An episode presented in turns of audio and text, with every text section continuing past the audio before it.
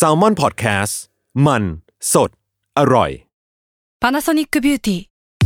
มากกว่าเครื่องเป่าผมด้วย Nano-E เทคโนโลยีล่าสุดที่จะเปลี่ยนทุกประสบการณ์ที่คุณเคยมี Nano-E Moisture Plus เพิ่มความชุ่มชื้นให้เส้นผมหลังใช้งานมากขึ้นถึงสิบแปดเท่าพร้อมชะลอการเฟดของสีผมสำหรับคนชอบทำสีผมดูแลความชุ่มชื้นทั้งเส้นผมหนังศีรษะและผิวคุณPanasonic เอ็น เอ ศูนย์ เจ มีเทคโนโลยี Nano-E ที่ Care Only You ทฤษฎีสมคบคิดเรื่องลึกลับสัตว์ประหลาดฆาตกรรมความลี้ลับที่หาสาเหตุไม่ได้เรื่องเล่าจากเคสจริงที่น่ากลัวกว่าฟิกชั่นสวัสดีครับผมยศมันประพงษ์ผมธัญวัฒน์อิพุดมนี่คือรายการ Untitled Case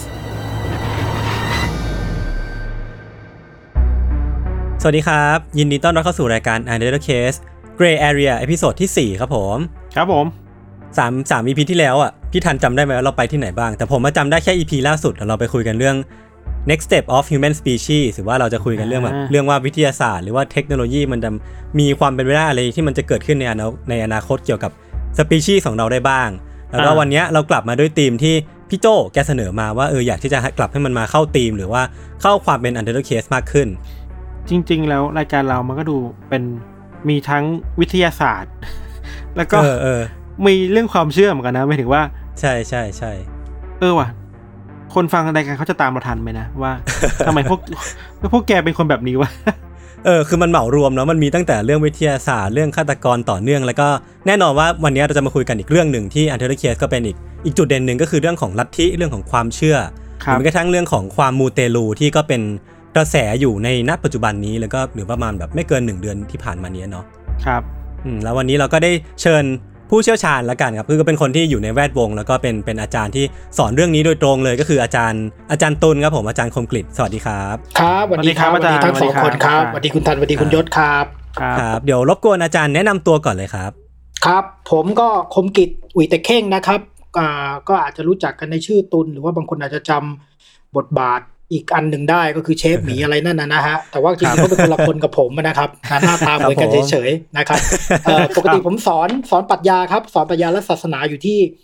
ภาควิชาปรัชญาครับคณะอักษรศาสตร์มหาวิทยาลัยศิลปากรครับแล้วก็เป็นคอลัมนิสต์เนาะประจำมติชนสุดสัปดาห์ครับก็เขียนเรื่องผีพราหมณ์พุทธครับผมก็นี่เป็นก็เป็นเป็นอะไรที่จริงๆก็ไม่ได้สอนเรื่องไสยศาสตร์นะฮะก็สอนเรื่องปรากฏการณ์ด้านความเชื่อในสังคมอะไรประมาณนี้ด้วยครับครับผมอาจารย์มีพอดแคสต์กับวันละวันด้วยมั้ยครับอาจารย์พอดแคสต์พอดแคสต์อ๋ออันนั้นเป็นพอดแคสต์คุยกับภรรยาครับชื่อพอดแคสต์ความรู้รอบผัวอ่ะอันนี้เป็นชื่อที่นิ้วกลมเขาตั้งให้ครับก็ใช้กันมาตลอดนะก็คุยสัพเพเหระมากครับเป็นความรู้อะไรที่มันอยู่รอบๆตัวที่ผมจะนึกออกก็ก็คุยครับครับสนุกมากครับสนุกมากผมเพิ่งไปฟังตอนเรื่องเรื่องลัทธิมาเลยครับอาจารย์อ๋อครับผมเรื่องเขาใช่มั้ยครับใช่ๆๆครับผมโอเคงั้นเดี๋ยวเดี๋ยวพวกผมก็จะมาชวนอาจารย์คุยแล้วกันครับก็บรรยากาศก็น่าจะผ่อนคลายผ่อนคลายเป็นการคุยเรื่องเรื่องลัทธินี่แหละเรื่องศาสนาเรื่องความเชื่อต่างๆนานานะฮะครับคือคือที่เราชวนอาจารย์มาคุยกันนะครับเข้าใจว่าสักประมาณสัปดาห์ที่แล้วหรือประมาณไม่เกินหนึ่งเดือนที่ผ่านมาก็จะมีคนพูดเรื่องมูเตลูกันเยอะเนาะอาจารย์เนาะครับจะมีทั้งแบบไสยศาสตร์บ้างมีเรื่องความเชื่อมาปะทะกันบ้างอะไรเงี้ยครับทีนี้เนี่ยจริงๆแล้วอันนึงที่น่าสนใจคือไอปรากฏการณ์นี้ที่คุยกันรอบนี้ครับมันเกิดขึ้นในคนรุ่นใหม่ค่อนข้างเยอะอาจารย์ uh-huh, uh-huh. วัยรุ่นเนี่ยมาคุยกันทั้งที่เราอาจเชื่อว่าวัยรุ่นเองน่าจะแบบเขาได้เชื่อวิทยาศาสตร์มากกว่าหรืออะไรอย่างเงี้ยมากกว่า uh-huh, อะไรเงี้ย uh-huh.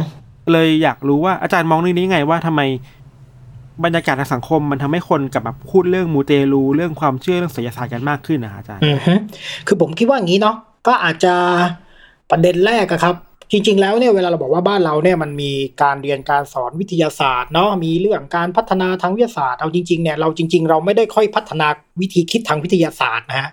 เราไปพัฒนาสิ่งที่เรียกว่าเทคโนโลยีเนาะซึ่งจริงเทคโนโลยีมันก็คือการแอพพลายความรู้ทางวิทยาศาสตร์ไปใช้ใช่ไหมครับไปสร้างเครื่องมือหุ่นยนต์อะไรที่เราชอบให้เด็กประกวดอะอารมณ์ประมาณนั้นนะฮะแต่ว่าจริงๆวิทยาศาสตร์มันเป็นเรื่องของวิธีคิดด้วยไงก็ผมคิดว่าเอาจริงๆแล้วสังคมไทยเนี่ยยังไม่ค่อยได้ส่งเสริมวิธีคิดทางวิทยาศาสตร์เท่าไหร่นะนะครับเอาจริงมันถึงเป็นแบบนั้นนะเนาะเราเพราะฉะนั้นจริงๆมันก็ตอบได้ยากนะว่าวิธีคิดทางวิทยาศาสตร์เนี่ยมันเยอะจริงหรือเปล่านะครับอันที่สองเนี่ยผมคิดว่าสิ่งที่คนรุ่นใหม่สนใจเรื่องมูเนี่ยส่วนหนึ่งเนี่ยนะครับมันก็เพราะเขาเห็น นะครับว่ามูมูเตลูเนี่ยเรื่องไสยศาสตร์ความเชื่อเนี่ยมันถูกใช้ในทางสังคมการเมืองนะครับตัวเองเขาจะเชื่อหรือไม่เชื่อไม่รู้นะแต่ว่าเอ่อไอความสนใจเรื่องเนี้ยมันมันปรากฏชัดนะครับว่าอีกฝั่งนึงที่อาจจะไม่ได้เป็นฝั่งฝักฝ่ายของประชาธิปไตยเนี่ยเขาใช้เรื่องนี้ค่อนข้างมากนะครับเราก็อยู่ในประวัติศาสตร์ไทยมาตลอดผมก็เลยคิดว่าคนจำนวนนึงก็เลยอยากจะฟังอยากจะรู้ว่าเฮ้ยตกลงแล้วมันเป็นยังไงนะครับส่วนกลุ่มคนที่เชื่อนี่ก็ไม่แปลกนะครับเพราะว่าสังคมเรามันขับเคลื่อนโดยความเชื่อมาตลอดอยู่แล้วเนาะแล้วก็จริงๆผมอยากจะพูดแบบคานยุงนะไม่รู้ไม่รู้ว่าอันนี้เป็นการวิเคราะห์ที่ถูกหรือเปล่านะครับคือคือผมคิดว่าเรื่องผีเรื่องความเชื่อพวกเนี้ยมันมันเป็นสิ่งที่เป็นอารยธรรมมนุษย์นะครับแล้วมันก็ซ่อนอยู่ในไอ้ไอ้ไอ้ subconsciousness เราอ่ะมันซ่อนอยู่ในสัญลักษณ์ที่เราใช้ภาษาที่เราพูดวัฒนธรรมของเราอะเพราะฉะนั้นเราสลัดมันออกไปยากมากลึกๆมันก็มีแม้กระทั่งแม้กระทั่งฝรั่งอ่ะใช่ไหมฮะทุกวันเนี้ยฝรั่งยังเชื่อโชคลางกันอ่ะมันผมเลยคิดว่าเนี่ยมันก็เลยไอ้ทั้งสามอย่างเนี่ยนะมันก็ทำให้เราเห็นว่าไอ้ปรากฏการณ์มูเตลูเนี่ยมันถูกขุดขึ้นมานะครับกลายเป็นท็อปปิกโดยเฉพาะเรื่องการเมืองอืมแล้วมันก็มันก็ฟังมันอ่ะมันฟังมันอ่ะใช่ใช่ใช่จริงทุกวันหรือว่าของพวกนี้มันไม่เคยหายไปแต่ไม่แค่เราไม่ได้พูดถึงมันแต่แค่ลึกๆแล้วเราก็ยังสนใจยังเชื่อกันกับสิ่งเหล่านี้กันอยู่อะไรอย่างนี้ไหมใช่ครับคือผมคิดว่ามันมีเรื่องตลกเป็นเคสตลกอันหนึ่งนะไม่รู้นะอันนี้อาจจะลองลองชวนคิดดูเล่นๆนะครับมันมักจะมีคนที่บอกว่าเขาไม่เชื่อเรื่องผีแล้วก็โดนผีหลอกอ่ะเคยเคยเคยได้ยินใช่ไหมเรื่องทำนองนี้นะผมว่าเอ้าก็มึงไม่เชื่อดีกว่าแล้วมึงมึงจะเชื่อผีหลอกได้ไงวะอย่างเงี้ยแต่เจ้าตัวก็จะยืนยันว่าเอ้าก็กูโดนผีหลอกจริงดีกว่าอย่างเงี้ยแต่กูก็ไม่ได้เชื่อเรื่องผีนะหรือส่วนหนึ่งใช่ไหมครับพวกเราที่ชอบดูหนังสยองขวัญอะไรเงี้ยกูก็ไม่เชื่อเรื่องผีนะแต่กูกลัวชิบหายเลยผีเนี่ยใช่ไหมคือก็กลัวทั้งจากหนังและจากอะไรเงี้ยคือผมคิดว่ามันมันซับซ้อนนะเนาะเรื่องพวกเนี้ยแล้วพอยิ่งไปเกี่ยวกับการเมืองครับแล้วมันเป็นการเมืองที่แบบเป็นการเมืองที่ไม่เปิดเผยเนาะมันเป็นการเมืองในฝากฝั่งที่เราไม่รู้ข้อมูลอ่ะมันยิ่งมันนะมันยิ่งเป็นดูเป็น conspiracy อะไรสักอย่างแล้วแบบเฮ้ยจริงเปล่าวะจริงเปล่าวะอะไรเงี้ยเหมือนอ่านนิยายอะไรเงี้ยครับอืมอืมอืมแล้วด้วยบรรยากาศทางสังคมอาจารย์ช่วงนี้มันมีโควิดเยอะมันมีเรื่องทำให้คนเครียดเยอะหดหู่กับสภาพสังคมที่เป็นอยู่อะไรเงี้ยไอ้บรรยากาศสังคมแบบนี้มันมันส่งผลต่อให้คนเชื่อเรื่องนี้มากขึ้นหรือสนใจมากขึ้นด้วยไหมครับคือผมคิดว่าบรรยากาศที่บ้านเมืองมันไร้ความหวังเนาะผมคิดว่ามันมีบรรยากาศสองอย่างครับที่มันอาจจะทำให้กระตุ้นให้เราสนใจเรื่องพวกนี้มากขึ้นนะนะอย่างแรกเนี่ยก็คือหนึ่งก็ไม่รู้จะมีความหวังกับอะไรอ่ะไม่รู้จะใช้วิธีอะไรแล้วมันไม่มีหวังแล้วอ่ะชีวิตนี้ใช่ไหมมันมันจะทำไงอ่ะก็ไปไล่มาสารพัดแล้วใช่ไหมครับเคลื่อนไหวมาสารพัดรูปแบบแล้วไม่รู้จะใช้ยังไงแล้วอ่ะใช่ไหมสุดท้ายมันก็อาจจะเหลือไอเนี้ยมุมเนี้ยมุมที่เป็นด้านความเชื่อนะครับซึ่งมันก็ถูกมองเป็นยุทธศาสตร์อีกแบบนะใช่ไหมหรือว่ามองเป็นเรื่องที่เราพอจะให้ความสนใจใหม่ๆกับมันได้ใช่ไหมครับหรือบางคนถึงกับแบบโอเคกูไม่รู้จะพึ่งอะไรแล้วนอกจากสิ่งศักดิ์สิทธิ์นะในเวลาแบบนี้ใช่ไหมครับมันก็เป็นบรรยากาศอันที่หนึ่งเนาะเรื่องของความสิ้นหวังอีกอันนึงผมคิดว่าในภาวะการเมืองสังคมแบบนี้ครับมันมีหลายเรื่องที่เราไม่รู้ว่าอะไรจริงอะไรไม่จริงเนาะพอเราไม่รู้ว่าอะไรจริงอะไรไม่จริงปุ๊บเนี่ยก็สิบมันจะเป็นทางออกคือสุดท้ายเราก็จะเข้าไปสู่ภาวะเฮ้ยฉันว่านะเรื่องเนี้ยเพราะว่ามันต้องเป็นอย่างนี้ว่ะจริงๆแล้วเนี่ยลึกๆมันเป็นอย่างนี้ว่ะคือมันเป็นบรรยากาศที่เมื่อไม่มีไม่มีข่าวสารจริงนะครับมันก็จะมีข่าวลือทำงานอืมครับน่าสนใจครับหมายถึงว่าพอพอเราไม่รู้เรื่องเหล่านี้แล้วอ่ะมันก็เปิดกว้างให้เราตีความได้นะว่าความจริงมันคืออะไรอย่างนี้อาจารย์ใช่เพราะว่าจริงๆแล้วเราไม่รู้ว่าอะไรจริงเลยฮะใช่ไหมครับเราไม่มีอะไรที่จะมายืนยันว่าเฮ้ยตกลงเนี่ยมันมีอะไรเกิดขึ้นจริงๆหรือว่าจริงๆแล้วเนี่ยมันมันมันข้อมูลมันคืออะไรกันแน่วะเรื่องนี้ทำไมไม่เห็นมีใครมาบอกอะไรเราเลยวะผมคิดว่ามันก็จะเกิดภาวะของการใช้ข่าวลือเนาะแต่ว่าอีกอย่างนึงฟังก์ชันของข่าวลือนี่มันน่าสนใจนะครับข่าวลือเนี่ยมันมีอีกสองฟังก์ชันนะผมว่าอย่างแรกเนี่ยมันก็คือการลดทอนอำนาจนะถ้าเราไปลือเฮ้ยเจ้านายเราเนี่ยจริงๆนะโหแม่งนี่ๆอันนี้เป็นวิธีทอนอำนาจแบบที่เราสามารถทำได้นะสร้างคือเหมือนนินทาครับนะมันเป็นวิธีทอนอำนาจลดทอนอำนาจแบบนึงกับอีกแบบนึงเนี่ยผมคิดว่าฟังก์ชันของข่าวลือเนี่ยมันก็คือการเอ่อการอะไรล่ะมันเป็นการส่งสารอะไรบางอย่างนะครับเวลาเรานึกถึงภาพสังคมที่กำลังจะล่มสลายนะครับเช่นตอนที่อยุธยามันจะจริงๆอยุธยามันก็ล่มสลายมานานแล้วแต่ว่าในเมืองอื่นๆเนี่ยครับมันก็จะเกิดข่าวลือขึ้นเอ่ออย่างเช่นเราเคยได้ยินไอ้เพลงยาวพยากรณ์อยุธยาเนาะมันจะเป็นแบบกลอนยาวๆครับจริงๆมันแต่งรัตนโกสินทร์นะแต่หมายถึงว่ามันก็จะมีเนี่ยเรื่องลือว่าเฮ้ยอยุธยากำลังจะล่มสลายแล้วหรือตอนสองสี่เจ็ดห้า นะครับเพราะสี่เจ็ดห้านี่ข่าวลือเยอะเลยนะโอ้โหกรุงจะหมดแล้วอายุของกรุงรัตนโกสินทร์มาร้อยห้าสิบปีทำคำพยากรณ์อะไรบาบาบาบาบาอันนั้นคืออีกอันหนึ่งคือมันเป็นการสื่อสารอะจริงๆไม่ว่าจะกับผู้มีอำนาจหรือกับใครว่าเฮ้ยมันจะเกิดความเปลี่ยนแปลงแล้วนะเว้ยอะไรประมาณนี้ผมคิดว่าบ้านเมืองพอวิกฤตปุ๊บเนี่ยเรื่องพวกนี้มันจะระเบิดออกมาฮะครับแล้วแล้วทำไมเวลาข่าวลือกับเรื่องมูเตลูมันมารวมด้วยกันแล้วมันดูน่าสนใจมันดูทรงพลังมากกว่าเดิมอาจารย์อ่าเพราะว่าเพราะว่าอย่างที่บอกฮะคือถ้าเราเป็นข่าวลือแบบเฮ้ยเดี๋ยวจะมีรัฐประหารนะเว้ยเ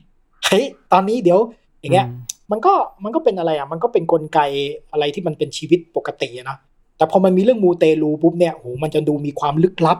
บนะครับมันจะดูมีมิติของความเชื่อมันจะดูมีเฮ้ยมันยิ่งกว่าที่เรารู้อ่ะแล้วมันก็มันก็ให้ความรู้สึกของความเป็นวงในด้วยคือคนที่ไปรู้เรื่องเนี่ยก็จะรู้สึกว่าเฮ้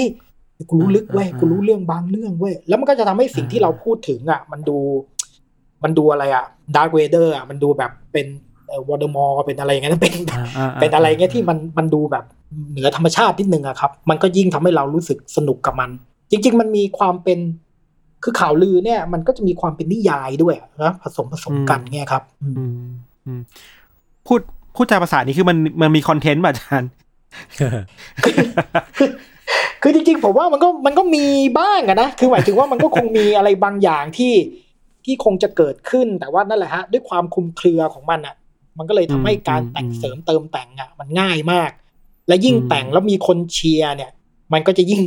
การแต่งนี่มันก็ยิ่งเตลิดเปิดเปิงไปไกลมากเลยใช่ไหมครับแต่ว่าผมคิดว่าในโลกสมัยใหม่เนี่ยแน่นอนมันไม่เหมือนเดิมแล้วมันไม่ใช่แค่ลือฝ่ายเดียวเนาะมันมีคนเข้าไปโต้แย้งมันมีคนเข้าไปเฮ้ยไม่น่าจริงเว้ยเฮ้ยมันต้องมีเง้ยแล้วมันก็ทำให้ไอสิ่งที่มันเริ่มต้นจากข่าวลือมันเริ่มมีสิ่งที่เราเรียกว่าคอนเทนต์นะผมว่านะเมื่อการซักทวนในระบบไอโลกออนไลน์เนี่ยมันก็จะเกิดการโต้ตอบกันแล้วมันก็จะกลายเป็นคอนเทนต์อะไรบางอย่างด้วยใช่ไหมเหมือนตอนเนี้ยทุกคนก็แบบเฮ้ยสรุปคืออะไรวะเฮ้ยเรื่องจริงเป็นไงวะนักวิชาการก็ทำงานกันตุ๊บตับตุ๊บตับเลยครับใช่ไหมฮะคือคือผมอยากถามว่าจริงๆแล้วว่าข่าวลือมันเป็นแบบมันเป็นเครื่องมือของรัฐก็ได้มันเป็นอาวุธของรัฐก็ได้และในปัจจุบันเนี้ยอาจารย์ข่าวลือเรื่องเรื่องมูเตลูอ่ะผมอยากรู้ว่ามันมีผลในแง่บวกแง่ลบหรือว่าอาจารย์ยังยังตอบไม่ได้เลยครับอันนี้ในในแง่ของประชาชนแล้วกันคือผมคิดว่าข่าวลือเนี่ยแน่นอนฮะรัฐใช้เป็นอาวุธแน่ๆเนาะเหมือนที่ยศพูดนะครับแต่ผมคิดว่าในอีกทางนึงข่าวลือก็เป็นอาวุธของคนทั่วไปด้วยใช่ไหมครับเพราะว่ามันเป็นการลดทอนความน่าเชื่อถือมันเป็นการลดทอนอำนาจเป็นการลดทอนความศักดิ์สิทธิ์ใช่ไหมซึ่งจริงไม่จริงไม่รู้อ่ะแต่กูทำไปแล้วอ่ะกูทอนมึงไปแล้วอ่ะมึงเป็นอย่างนี้ไปแล้วอ่ะนะครับมันผมว่าในแง่นึงเนี่ยมันก็มันก็เป็นอาวุธของฝั่งประชาชนได้ด้วยเนาะแต่ว่ามันเป็นอาวุธที่เป็นดาบสองคมนะครับเพราะว่าเมื่อเราไม่ได้ใช้ความจริงอ่ะเออมันมันย้อนกลับมาถูกโต้แย้งได้เสมอนะครับแล้วมันก็จะถูกดิสเครดิตได้ง่ายมากข่าวลือเนี่ยมันไม่เหมือนมันไม่เหมือนการให้ข่าวสารจริงๆเนาะซึ่งอันนี้มันก็เป็นอาวุธที่เป็นดาบสองคมแต่ว่าในภาวะที่คนมันอาจจะไม่มีมีดไม้แล้วอ่ะหยิบจอบหยิบเสียมได้ก็ทำแล้วอ่ะมันก็เลยกลายเป็นพลังอีกด้านนึงของข่าวลือครับครับเวลาเวลาคนเราคนทั่วไปอาจารย์เลือกเอาเรื่องมูเตลูมันมาใช้เป็นอาวุธอะในการสู้อะไรเงี้ยครับมันแปลว่าเขาจะเหมือนที่อาจารย์บอกมันแปลว่าเขาไม่มีอาวุธอะเนาะอีกอย่างนึงมันเหมือนมันก็ช่องว่างระหว่างคนที่เขาอยากสู้ด้วยมันกว้างมากเกินไปปะจนแบบไม่รู้จะสู้อะไรแล้วอะไรเงี้ยมันมันสะท้อนอะไรแบบนั้นได้ด้วยไหมอาจารย์คือคือผมคิดว่าในภาวะการต่อสู้กับอำนาจรัฐเนาะซึ่งคนทั่วไปไม่ไม่ไม่ได้มีปืนเนาะไม่ได้มีกำลังทรัพยากรใช่ไหมครับเอ่อมันก็เหลือตัวเลือกไม่มากทีนี้พอเหลือตัวเลือกไม่มากปุ๊บเนี่ยแน่นอนการเคลื่อนไหวทางกายภาพจริงๆมันก็เรื่องดึงนะครับแต่ว่ามันก็มีสิ่งที่เราเรียกว่าไอ้ปฏิบัติการเชิงจิตวิทยาคือผมคิดว่าการใช้มูเตลูเนี่ยมันก็เป็นมันเป็นปฏิบัติการทางจิตวิทยาแบบนึงนะครับซึ่งฝ่ายไหนจะใช้ก็ได้นะคือแต่เดิมนะรัฐมันใช้มาตลอดอะแต่ว่าฝั่งประชาชนเนี่ยไม่เคยได้ใช้อะทีนี้เนี่ยมันกลายเป็นปรากฏการณ์ที่ใหม่สำหรับยุคสมัยของเรานะครับที่กลายเป็นว่าฝั่งประชาชนน่ะก็ใช้ปฏิบัติการที่เราเรียกว่าปฏิบัติการจิตวิทยาโดยใช้สัญลักษณ์แบบเดียวกับที่เขาใช้อ่ะคือเรื่องของมูเตลูเนี่ยผมคิดว่านี่มันเป็นสิ่งที่ก็ใหม่นะครับสำหรับผมนะค่อนข้างใหม่ครับอาจารย์พอยกตัวอย่างเป็นลักกรณีสองกรณีเนี่ยอาจารย์ที่แบบประชาชนเอาเรื่องมูเตลูเนี่ยมาสู้กับ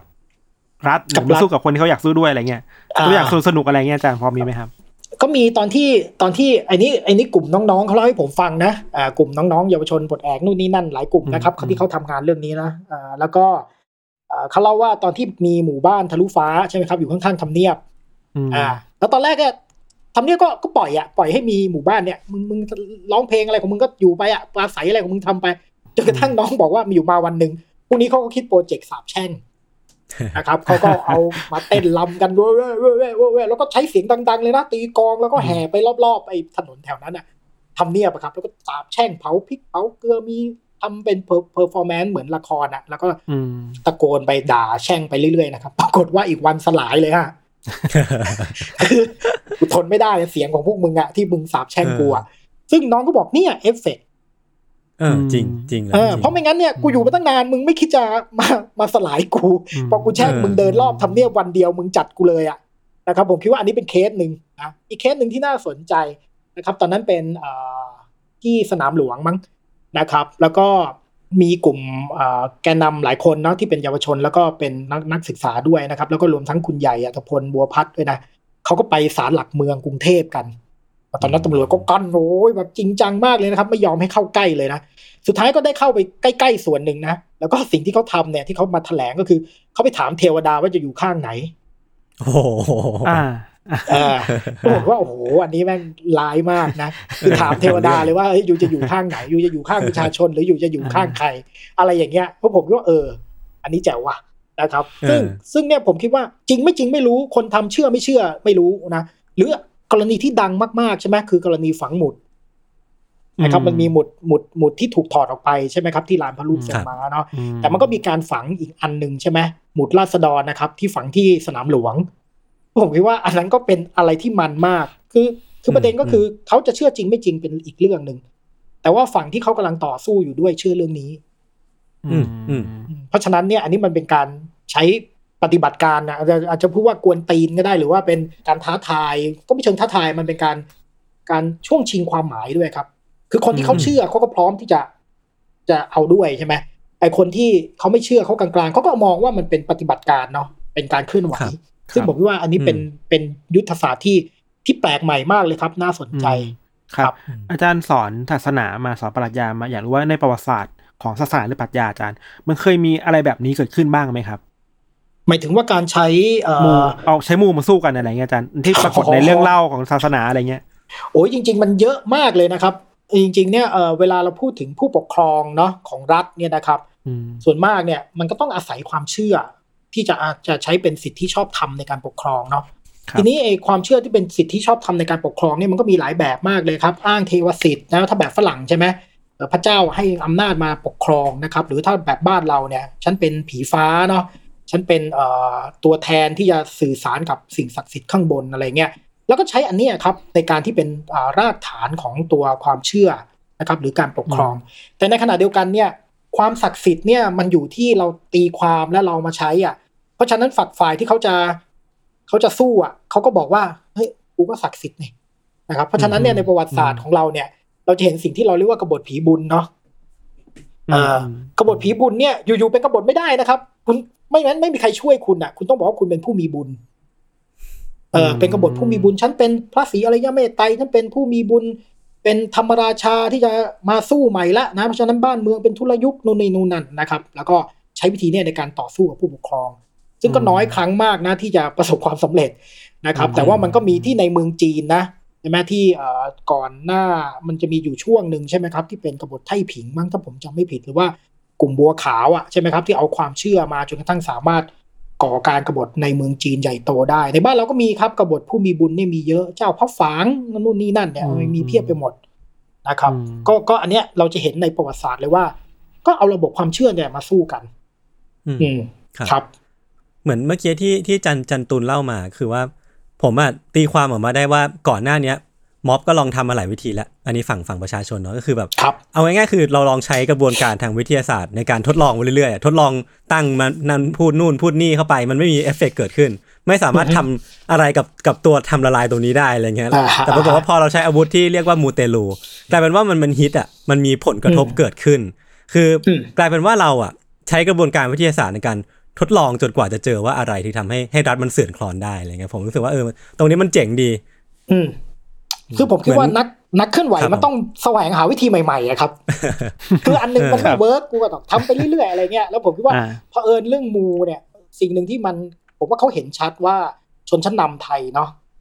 อยู่กับเรื่องนี้มาตลอดครับมันมีงานวิจัยของอาจารย์หลายคนที่แสดงให้เห็นว่าก่อนรัฐประหารเกือบทุกครั้งเนี่ยมันมีการผูกเลิกยามในการรัฐประหารนะครับไม่ใช่อยู่ๆเลือกจากความสะดวกอย่างเดียวอ่ะมันมีโหราศาสตร์ตลอดเวลาฮะนั่นแปลว่าชนชั้นนำเนี่ยเขาเขาเชื่ออย่างจริงจังแล้วพอเราใช้ความรู้ทางประวัติศาสตร์เนาะเราไปขุดเรื่องพวกนี้ขึ้นมาปุ๊บเนี่ยคนรุ่นใหม่เขาก็เห็นว่าฮ่ากูรู้แล้วว่ามึงเชื่อนะเพราะฉะนั้นกูก็จะเอาเนี่ยแหละไปสู้กับมึงในแง่ที่มันเป็นอาวุธนี่แหละประมาณนั้นนะครับจริงมันก็เป็นกระบวนการที่น่าสนใจนะผมว่าวิธีที่จะคิดค้นการต่อสู้แนวเนี้ยนะครับแต่ว่าจริงจริงมันก็ไม่เชิงว่าใหม่แบบในครั้งนี้เนาะจริงๆก่อนหน้านั้นนะครับการชุมนุมของคนเสื้อแดงการชุมนุมของกปปส.การชุมนุมของเสื้อเหลืองเนี่ยมันมีมาตลอดฮะคือมันก็ใช้แต่ว่าเพียงแต่ว่ามันมันอะไรอ่ะมันไม่ได้เป็นการต่อสู้กับกับอำนาจที่ใหญ่มากที่ยึดโยงเรื่องความศักดิ์สิทธิ์ไว้แต่ว่ามันก็สู้กับรัฐเป็นรัฐเป็นครั้งๆไปเนาะสู้กับรัฐบาลเป็นรัฐบาลไปอย่างเงี้ยแล้วก็ใช้ความเชื่อพวกเนี้ยนะฮะมากน้อยแตกต่างกันแต่อันเนี้ยมันน่าสนใจเพราะว่าอันนั้นมันคนชั้นมันคนกลางคนไงซึ่งจะเชื่อเรื่องพวกนี้ก็ไม่แปลกอ่ะอันนี้มันคนรุ่นใหม่อ่ะมันน่าสนใจครับอาจารย์อาจารย์มองว่าแล้วเมื่อกี้มันมีเรื่องนี้เราคุยกันว่าที่แบบมีการไปขอไอ้เทวดาอยู่ว่าจะเลือกข้างไหนอะไรเงี้ยอาจารย์เวลาเราพูดเรื่องอย่างเนี้ยมันแบบว่าแล้วนี่สงสัยว่าแล้วศาสนากับมูเตลูอ่ะมันมันมาเกี่ยวข้องกันได้ตั้งแต่ตอนไหนแล้วมันทำไมมันควรจะอยู่ด้วยกันหรืออยู่แยกกันอะไรเงี้ยอาจารย์อือฮึคืองี้ครับอันนี้ผมผมอธิบายแบบอาจารย์นิธินะไม่ใช่ไอเดียผมเองนะครับเวลาเราพูดถึงมูเตลูหรือไสยศาสตร์เนี่ยเนาะจริงๆแล้วเนี่ยอาจารย์นิธิมองว่ามันเป็นเทคโนโลยีโบราณคือมันเป็นเทคโนโลยีฮะเพราะว่าเวลาเราพูดถึงเทคโนโลยีปุ๊บมันแปลว่ามันเป็นเครื่องมือที่มีจุดประสงค์เฉพาะอย่างใช่ไหมคือในปัจจุบันเราจะคุยกันเราก็มีโทรศัพท์เนาะเราจะทำกับข้าวเราก็มีหม้อหุงข้าวใช่ไหมครับแต่โลกโบราณมันไม่ได้มีความรู้ทางวิทยาศาสตร์ที่เอามาพัฒนาเป็นเทคโนโลยีแบบนี้นะครับเพราะนั้นเนี่ยมันก็เลยต้องมีเครื่องมืออื่นที่ใช้ความเชื่อหรือความรู้โบราณเป็นฐานเช่นคุณรู้ว่าว่านบางชนิดเนี่ยมันจะมีผลต่อฮอร์โมนสมมุตินะคุณก็ไม่รู้แบบวิทยาศาสตร์หรอกแต่คุณทดลองอ่ะใช่ไหมเพราะฉะนั้นคุณก็พบว่านนั้นไว้กับตัวแล้วก็เชื่อว่ามันจะมีอิทธิฤทธิ์ต่างๆใช่ไหมครับหรือว่าคุณอยากให้สาวคนนึงมาหลงเนี่ยคุณก็อ่ะมีน้ำมันพรายมีนู่นนี่นั่นคุณอยากให้เจ้านายรักคุณก็มีตะกรุดนู่นนี่นั่นนะครับอันนี้ก็เป็นเทคโนโลยีอ่ะเพียงแต่ว่ามันไม่ได้ตั้งอยู่บนฐานของความรู้แบบวิทยาศาสตร์เพียวๆเนาะเพราะนั้นเนี่ยนะครับมูเตลูเนี่ยมันก็มีมาตั้งแต่โบราณของมนุษย์แต่ว่ามันอยู่ใกล้ชิดศาสนาเพราะบางครั้งมันก็อาศัยพลังของศาสนาหรือคำอธิบายแบบศาสนาสัญลักษณ์แบบศาสนานะครับเพียงแต่ว่าสิ่งที่ต่างกันก็คือมูเตลูเป็นเทคโนโลยีที่มันไม่ได้มีศีลธรรมกำกับอ่ะอืมอืมเพราะฉะนั้นเนี่ยบางครั้งมันก็เลยต้องยืมศีลธรรมของศาสนาไปใช้นะครับเช่นบางคนสักยันเนี่ยไหมบางสำนักเขาก็จะสอนว่าเฮ้ยมึงต้องถือศีลห้ามึงห้ามผิดลูกผิดเมียอ่ะอันนี้มันศีลธรรมศาสนาใช่ป่ะแต่ว่ามันถูกเอาไปกำกับมูเตลูอีกทีนึงหรือไสยศาสตร์อีกทีนึงครับมันไปใกล้กันแบบนั้นแหละยืมสัญลักษณ์ด้วยแล้วก็อาศัยศีลธรรมด้วยประมาณนี้ครับคือผมอ่ะจับจับได้ประมาณนึงว่าศาสนามันจะดูเป็นเรื่องเรื่องของการใช้ชีวิตแต่ว่ามูเตลูมันเป็นเป็นการใช้เหมือนใช้เทคโนโลยีเพื่อตอบโจทย์ที่มันดูปัจเจกมากๆเลยอย่างเช่นแบบอยากให้สาวมารักอยากให้มีชีวิตที่ดีขึ้นแต่ว่าศาสนามันมาแค่มากำกับแล้วมันก็เติบโตไปพร้อมๆกันก็เลยกลายเป็นสิ่งที่มันอยู่ดูว่าเวลาพูดถึงมูเตลูจะนึกถึงศาสนาขึ้นมาทันทีอย่างที่อย่างที่พี่ทันหมายถึงตอนแรกเนาะอืมแต่จริงๆมันก็เป็นสิ่งที่แยกกันได้เลยนะครับก็คือแปลว่ามันก็มีมูเตลูหรือไสยศาสตร์ชุดที่ไม่ได้มีศีลธรรมทางศาสนากำกับนะครับมันก็คืออยู่บนระบบความเชื่อเลยแล้วก็ใช้แค่สัญลักษณ์ทางศาสนาอะไรอย่างนั้นก็มีนะเพราะอย่างที่บอกว่าถ้าเราเห็นมันเป็นแง่ของเทคโนโลยีเนาะหรือว่าการใช้เฉพาะอย่างเนี่ยครับมันก็จะมีลักษณะแบบนั้นแต่ว่าศาสนาเนี่ยมันมีความซับซ้อนกว่านั้นมากๆครับอาจารย์แปลว่าสองอย่างนี้มันไม่จำเป็นต้องอยู่ตรงข้ามกันใช่ไหมมันมันหยิบยืมพลังกันมาใช้ได้อย่างนี้ป่ะครับใช่มันยืมพลังกันมาใช้ได้ทั้งคู่ครับคือบางทีศาสนาก็อาจจะต้องการอะไรบางอย่างเนี่ยก็เลือกหยิบมาใช้เออแต่ว่าแต่ว่าส่วนมากก็จะเป็นมูเตลูหรือไสยศาสตร์เนี่ยก็จะใช้สัญลักษณ์ที่มันตั้งอยู่บนศาสนาเนาะหรือสัญลักษณ์ที่ใช้อยู่แล้วในศาสนาอะไรประมาณนี้ครับแต่มันใช้คนละฟังก์ชันกันเพื่อเพิ่มความศักดิ์สิทธิ์น่าเชื่อถือให้กับคนใช้ให้กับอาวุธนั้นอย่างเงี้ยอืมๆใช่ๆๆก็คือเรื่องของการเพิ่มความศักดิ์สิทธิ์นะครับอันนี้ผมไม่รู้คิดว่าทิพย์ถูกมั้ยอาจารย์เราจะพูดอย่างนี้ได้ไหมว่าถ้าคนเชื่อมูเยอะๆมากขึ้นเรื่อยๆเนี่ยศาสนามันจะลดทอนความน่าเชื่อถือลงมามันมันตกผลักกันมั้ยอาจารย์มันสัมพันธ์กันมั้ยอาจารย์หรือว่ามันทางใครทางมันคือแปลว่ามันอาจจะเป็นอย่างนี้ก็ได้ครับก็คือบางทีคนโดยเฉพาะคนสมัยใหม่นะนี่น่าสนใจนะเป็นปรากฏการณ์ที่น่าสนใจนะว่า คนไม่ได้นับถือศาสนาแต่ยังใช้ไสยศาสตร์ผมคิดว่าเนี่ยเป็นสิ่งที่เกิดขึ้นในบ้านเราและในหลายที่นะครับลูกค้า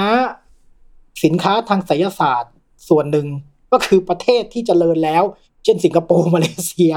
นะครับเราเนี่ยส่งออกสินค้าไสยศาสตร์เยอะมากนะไปยังกลุ่มประเทศเหล่านั้นหรือแม้กระทั่งแต่คนจีนนะครับซึ่งไม่ได้มีศาสนานับถือศาสนากันแล้วนะก็ยังก็ยังไปวัดเพื่อไปขอให้สอบได้หรือว่าไปไหว้เจ้าเพื่อให้ประสบความสำเร็จอะไรประมาณนี้คือผมคิดว่าอันเนี้ยมันแสดงให้เห็นว่าพลังของมูเตลูเนี่ยมันเพิ่มขึ้นในโลกสมัยใหม่แต่ว่าการปฏิบัติทางศาสนาเนี่ยมันลดลงนะครับเพราะว่าศาสนามันยุ่งกว่าอย่างที่บอกเหมือนเหมือนเมื่อกี้ยศบอกใช่ไหมว่าคล้ายๆมันเป็นมันเป็นแบบกรอบของชีวิตอ่ะมันเป็นแพ็กเกจว่าถ้าคุณนับถือเนี่ยคุณก็จะต้องมองโลกอย่างเงี้ยมองชีวิตแบบเนี้ยมีศีลธรรมแบบเนี้ยซึ่งยุ่งอ่ะกูไม่อยากจะอะไรขนาดนั้นกูไม่อยากจะมีคอมมิตเมนต์ขนาดนั้นอ่ะแต่ถ้าคุณมูอ่ะคุณแค่ทำอะไรบางอย่างคุณจะได้สิ่งที่คุณต้องการแล้วผมคิดว่าพลังของมูเตลูในโลกสมัยใหม่ถูกผลักดันด้วยทุนนิยมครับอันนี้มันดูโหทุนนิยมนี่มันเป็นอะไรที่เป็นนวัตกรรมของโลกเสรีนิยมใช่ไหมแล้วก็เฮ้ยแล้วมึงมาซัพพอร์ตอะไรได้ไงวะโหมันซัพพอร์ตกันนะฮะมูกลายเป็นสินค้าที่มีส่วนแบ่งการตลาดใหญ่มากในบ้านเราอ่ะไลลาจตุคามไลลานั่นแหละนั่นแหละนั่นแหละนั่นแหละนะฮะครับยศเข้าใจว่ายศอะครับเคยเราเคยผมเคยคุยยศเรื่องความชอบเรื่องวิชคราฟครับอาจารย์ไสยศาสตร์แม่มดอะในในฝั่งตะวันตกอะแล้วสมัยใหม่มันมีสินค้าที่เกี่ยวเกี่ยวกับแม่มดเยอะมากเลยนะอันนี้อันนี้ยศเสริมได้นะเช่นแบบพวกส่งกำลังใจส่งคาถาอะไรเงี้ยเออคือมันจะมีเว็บไซต์เว็บไซต์นึงอย่างเช่นพวก Etsy อ่ะครับอาจารย์ตุลมันจะเป็นแบบเว็บไซต์ที่ขายของคราฟขายของแฮนด์เมดแล้วในนั้นน่ะมันจะมีพวกคาถาบางอย่างที่ถ้าคุณซื้อกับแม่มดคนเนี้ยแม่มดจะส่งคำสาปไปหาคนที่คุณที่คุณเกลียดคนที่อะไรพวกเนี้ยในราคาประมาณ สามถึงสี่ร้อยดอลลาร์คือมันมันสามารถซื้อได้อย่างงี้มั้ยแบบในแง่ความเชื่อในแง่ความฟังก์ชันของมันน่ะมันมันถือว่ายังแวลิดอยู่มั้ยพี่อาจารย์ตุลคือคือคือผมว่าอย่างนี้นะนี่จริงๆผมมาส่งเสริมให้ภรรยาผมเรียนวิชาพวกนี้อยู่นะครับผมอยากรู้มากเลยนะเออแล้วก็เริ่มเริ่มอะไรเงี้ยนะคือผมก็อยู่ในแวดวงเพื่อนฝูงที่เขาสนใจอะไรอย่างนี้ด้วยนะครับเรื่องของมอสวิชคราฟอะไรเงี้ยนะเออผมคิดว่าอย่างแรกเนี่ยไอการลื้อฟื้นเรื่องแม่มดเนี่ยมันก็คือมันก็คือกระแสอย่างหนึ่งในโลกตะวันตกที่ไม่ไม่ยอมอยู่ใต้คำอธิบายแบบคริสเตียนิตี้เนาะคือคือมันคือเขามองว่าพลังของแม่มดเนี่ยมันคืออารยธรรมโบราณมันก็คือพลังที่มนุษย์กลับไปสนใจภูมิปัญญาก่อนหน้าคริสเตียนิตี้หรือว่าก่อนหน้าโลกมันจะถูกอธิบายด้วยความเชื่อทางศาสนาซึ่งผมคิดว่าอันนี้น่าสนใจแล้วฝรั่งก็รู้สึกเฮ้ยกูปลดแอกจากความเชื่อแบบเดิมๆที่พ่อแม่พูดมาแล้วก็กูกลับไปสู่ภูมิปัญญาที่มันลึกกว่านั้นแต่แน่นอนครับมันก็มีคนที่เห็นช่องทางอยู่เสมอนะครับมนุษย์ที่น่ากลัวที่สุดในทุกสถานการณ์ของโลกคือพ่อค้าฮะนะครับไม่ว่าจะเกิดอะไรขึ้นนะครับก็จะมีคนกลุ่มนึงที่จะเห็นช่องอยู่เสมอเนี่ยเพราะฉะนั้นเนี่ยมันก็แน่นอนมันก็มีการเอ่อค่าบริการเนาะคือผมคิดว่าเรียกค่าบริการไม่แปลกโลกโบราณก็ทำฮะใช่ไหมเรายังมีคำว่าค่าครูยังมีคำว่าเงินกำนนอะไรเงี้ยนะมันมีมันมีมาฮะเพราะว่ามันต้องใช้ความรู้เนาะแล้วก็ใช้อุปกรณ์เพียงแต่ว่าถ้ามันเกินไปหน่อยอ่ะคือมันเยอะมากเนี่ยอันนี้ก็อันนี้ก็ผมก็คิดว่ามันเกินไปส่วนมันแวลิดไหมพอไปขายแล้วมันแวลิดหรือเปล่าเนี่ย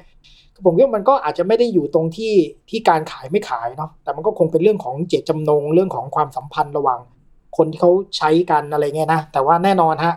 การค้ากำไรกับเรื่องพวกเนี้ยเป็นสิ่งที่มีมามากๆเยอะๆซึ่งสำหรับผมเนี่ยจ่ายเงินไม่แปลกฮะแต่ว่าอย่าอย่าน่าเกลียดครับครับเออนอกจาก Witchcraft อะครับอาจารย์เราจริงๆผมประโยชน์ก็สนใจเรื่องแบบลัทธิอะไรเงี้ยเราเคยศึกษากันบ่อยแล้วพบว่าลัทธิสมัยใหม่อาจารย์มันเขาเขาไม่ได้พูดถึงแค่เรื่องการมีศาสดาแบบจริงจังนะเขาพูดถึงฟังก์ชันอะไรบางอย่างที่มันตอบโจทย์เขาได้เช่นความเปลี่ยวเหงาในใจความรู้สึกขาดคอนเนคชั่นกับสังคมอะไรเงี้ยอาจารย์อะไรอย่างนี้มันเป็นสิ่งที่ศาสนาเคยให้เขาได้อะแต่ทุกวันนี้ศาสนาให้ไม่ได้แล้วอาจารย์คิดว่าไอการเติบโตของลัทธิที่มันย่อยๆแบบนี้เป็นซับคัลเจอร์อย่างเนี้ย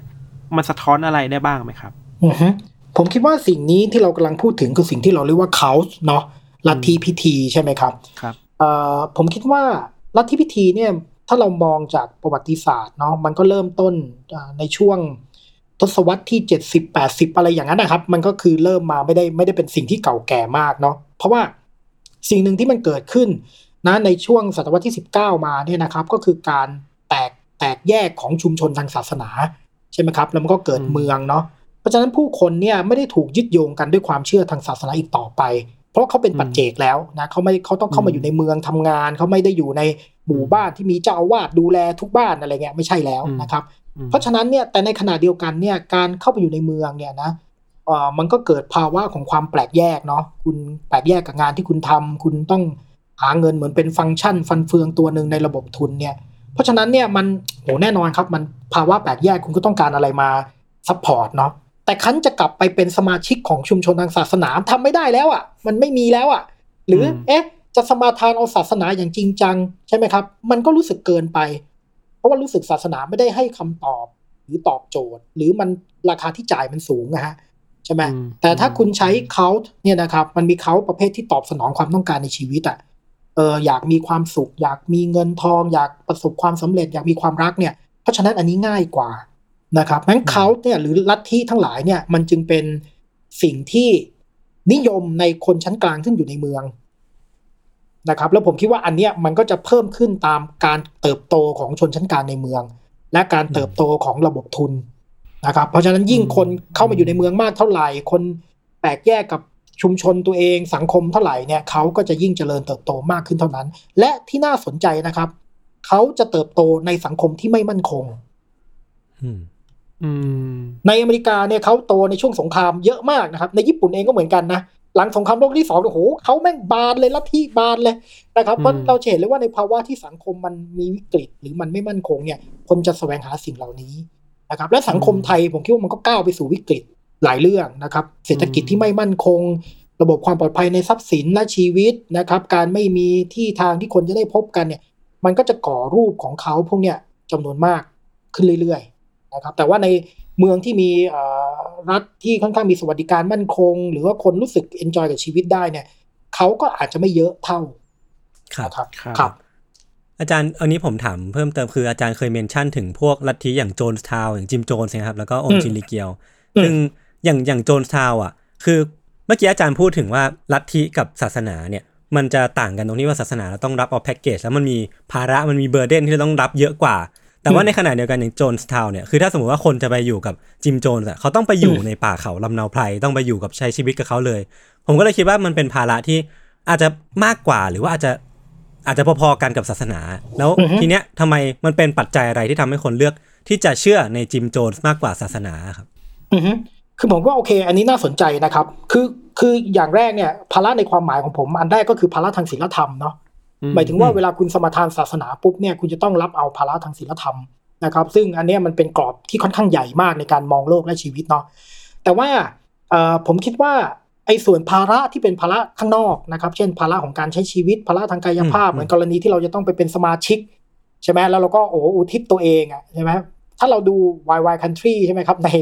ใน Netflix เนาะเออเราก็จะเห็นว่าโอ้โหแม่งไปตั้งคอมมูนิตี้กันใหญ่โตอะไรเงี้ยเอ่อผมคิดว่าภาระพวกนั้นเนี่ยมันต่างนะครับมันเป็นภาระที่คนที่มีความเชื่อเนี่ยมันพร้อมเปย์อ่ะคือคือผิดกับภาระทางศีลธรรมเพราะว่าภาระสิทธิทางศีลธรรมเนี่ยมันเรียกร้องคอนดัก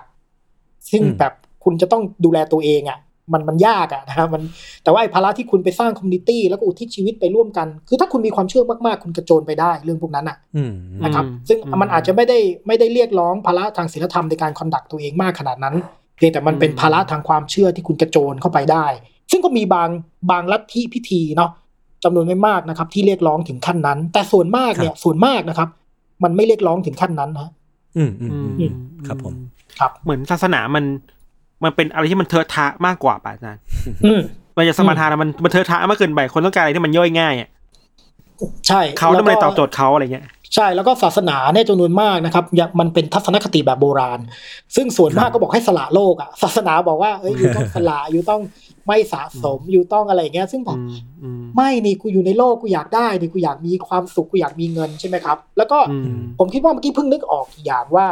เวลาเราพูดถึงลัทธิบางอันเนี่ยมันมีมิติของความเข้มข้นทางอารมณ์ความรู้สึกสูงซึ่งเป็นสิ่งที่เขาเอามาใช้นะครับเน้นนะในขณะที่ศาสนาจริงมันก็มีมิตินี้แต่ว่ามิติเนี่ยมันถูกทำให้เบาลงเพ ราะว่ามิตินี้เคลื่อนไปสู่ที่อื่นเราไม่ค่อยรู้สึกว่าเรามีอารมณ์ความรู้สึกกับคำสอนทางศาสนาพิธีกรรมทางศาสนาใช่ไหมสังคมไทยนี่มีคนเคยพูดนะว่ามิติของอารมณ์ความรู้สึกมันเคลื่อนย้ายไปสู่สถาบัน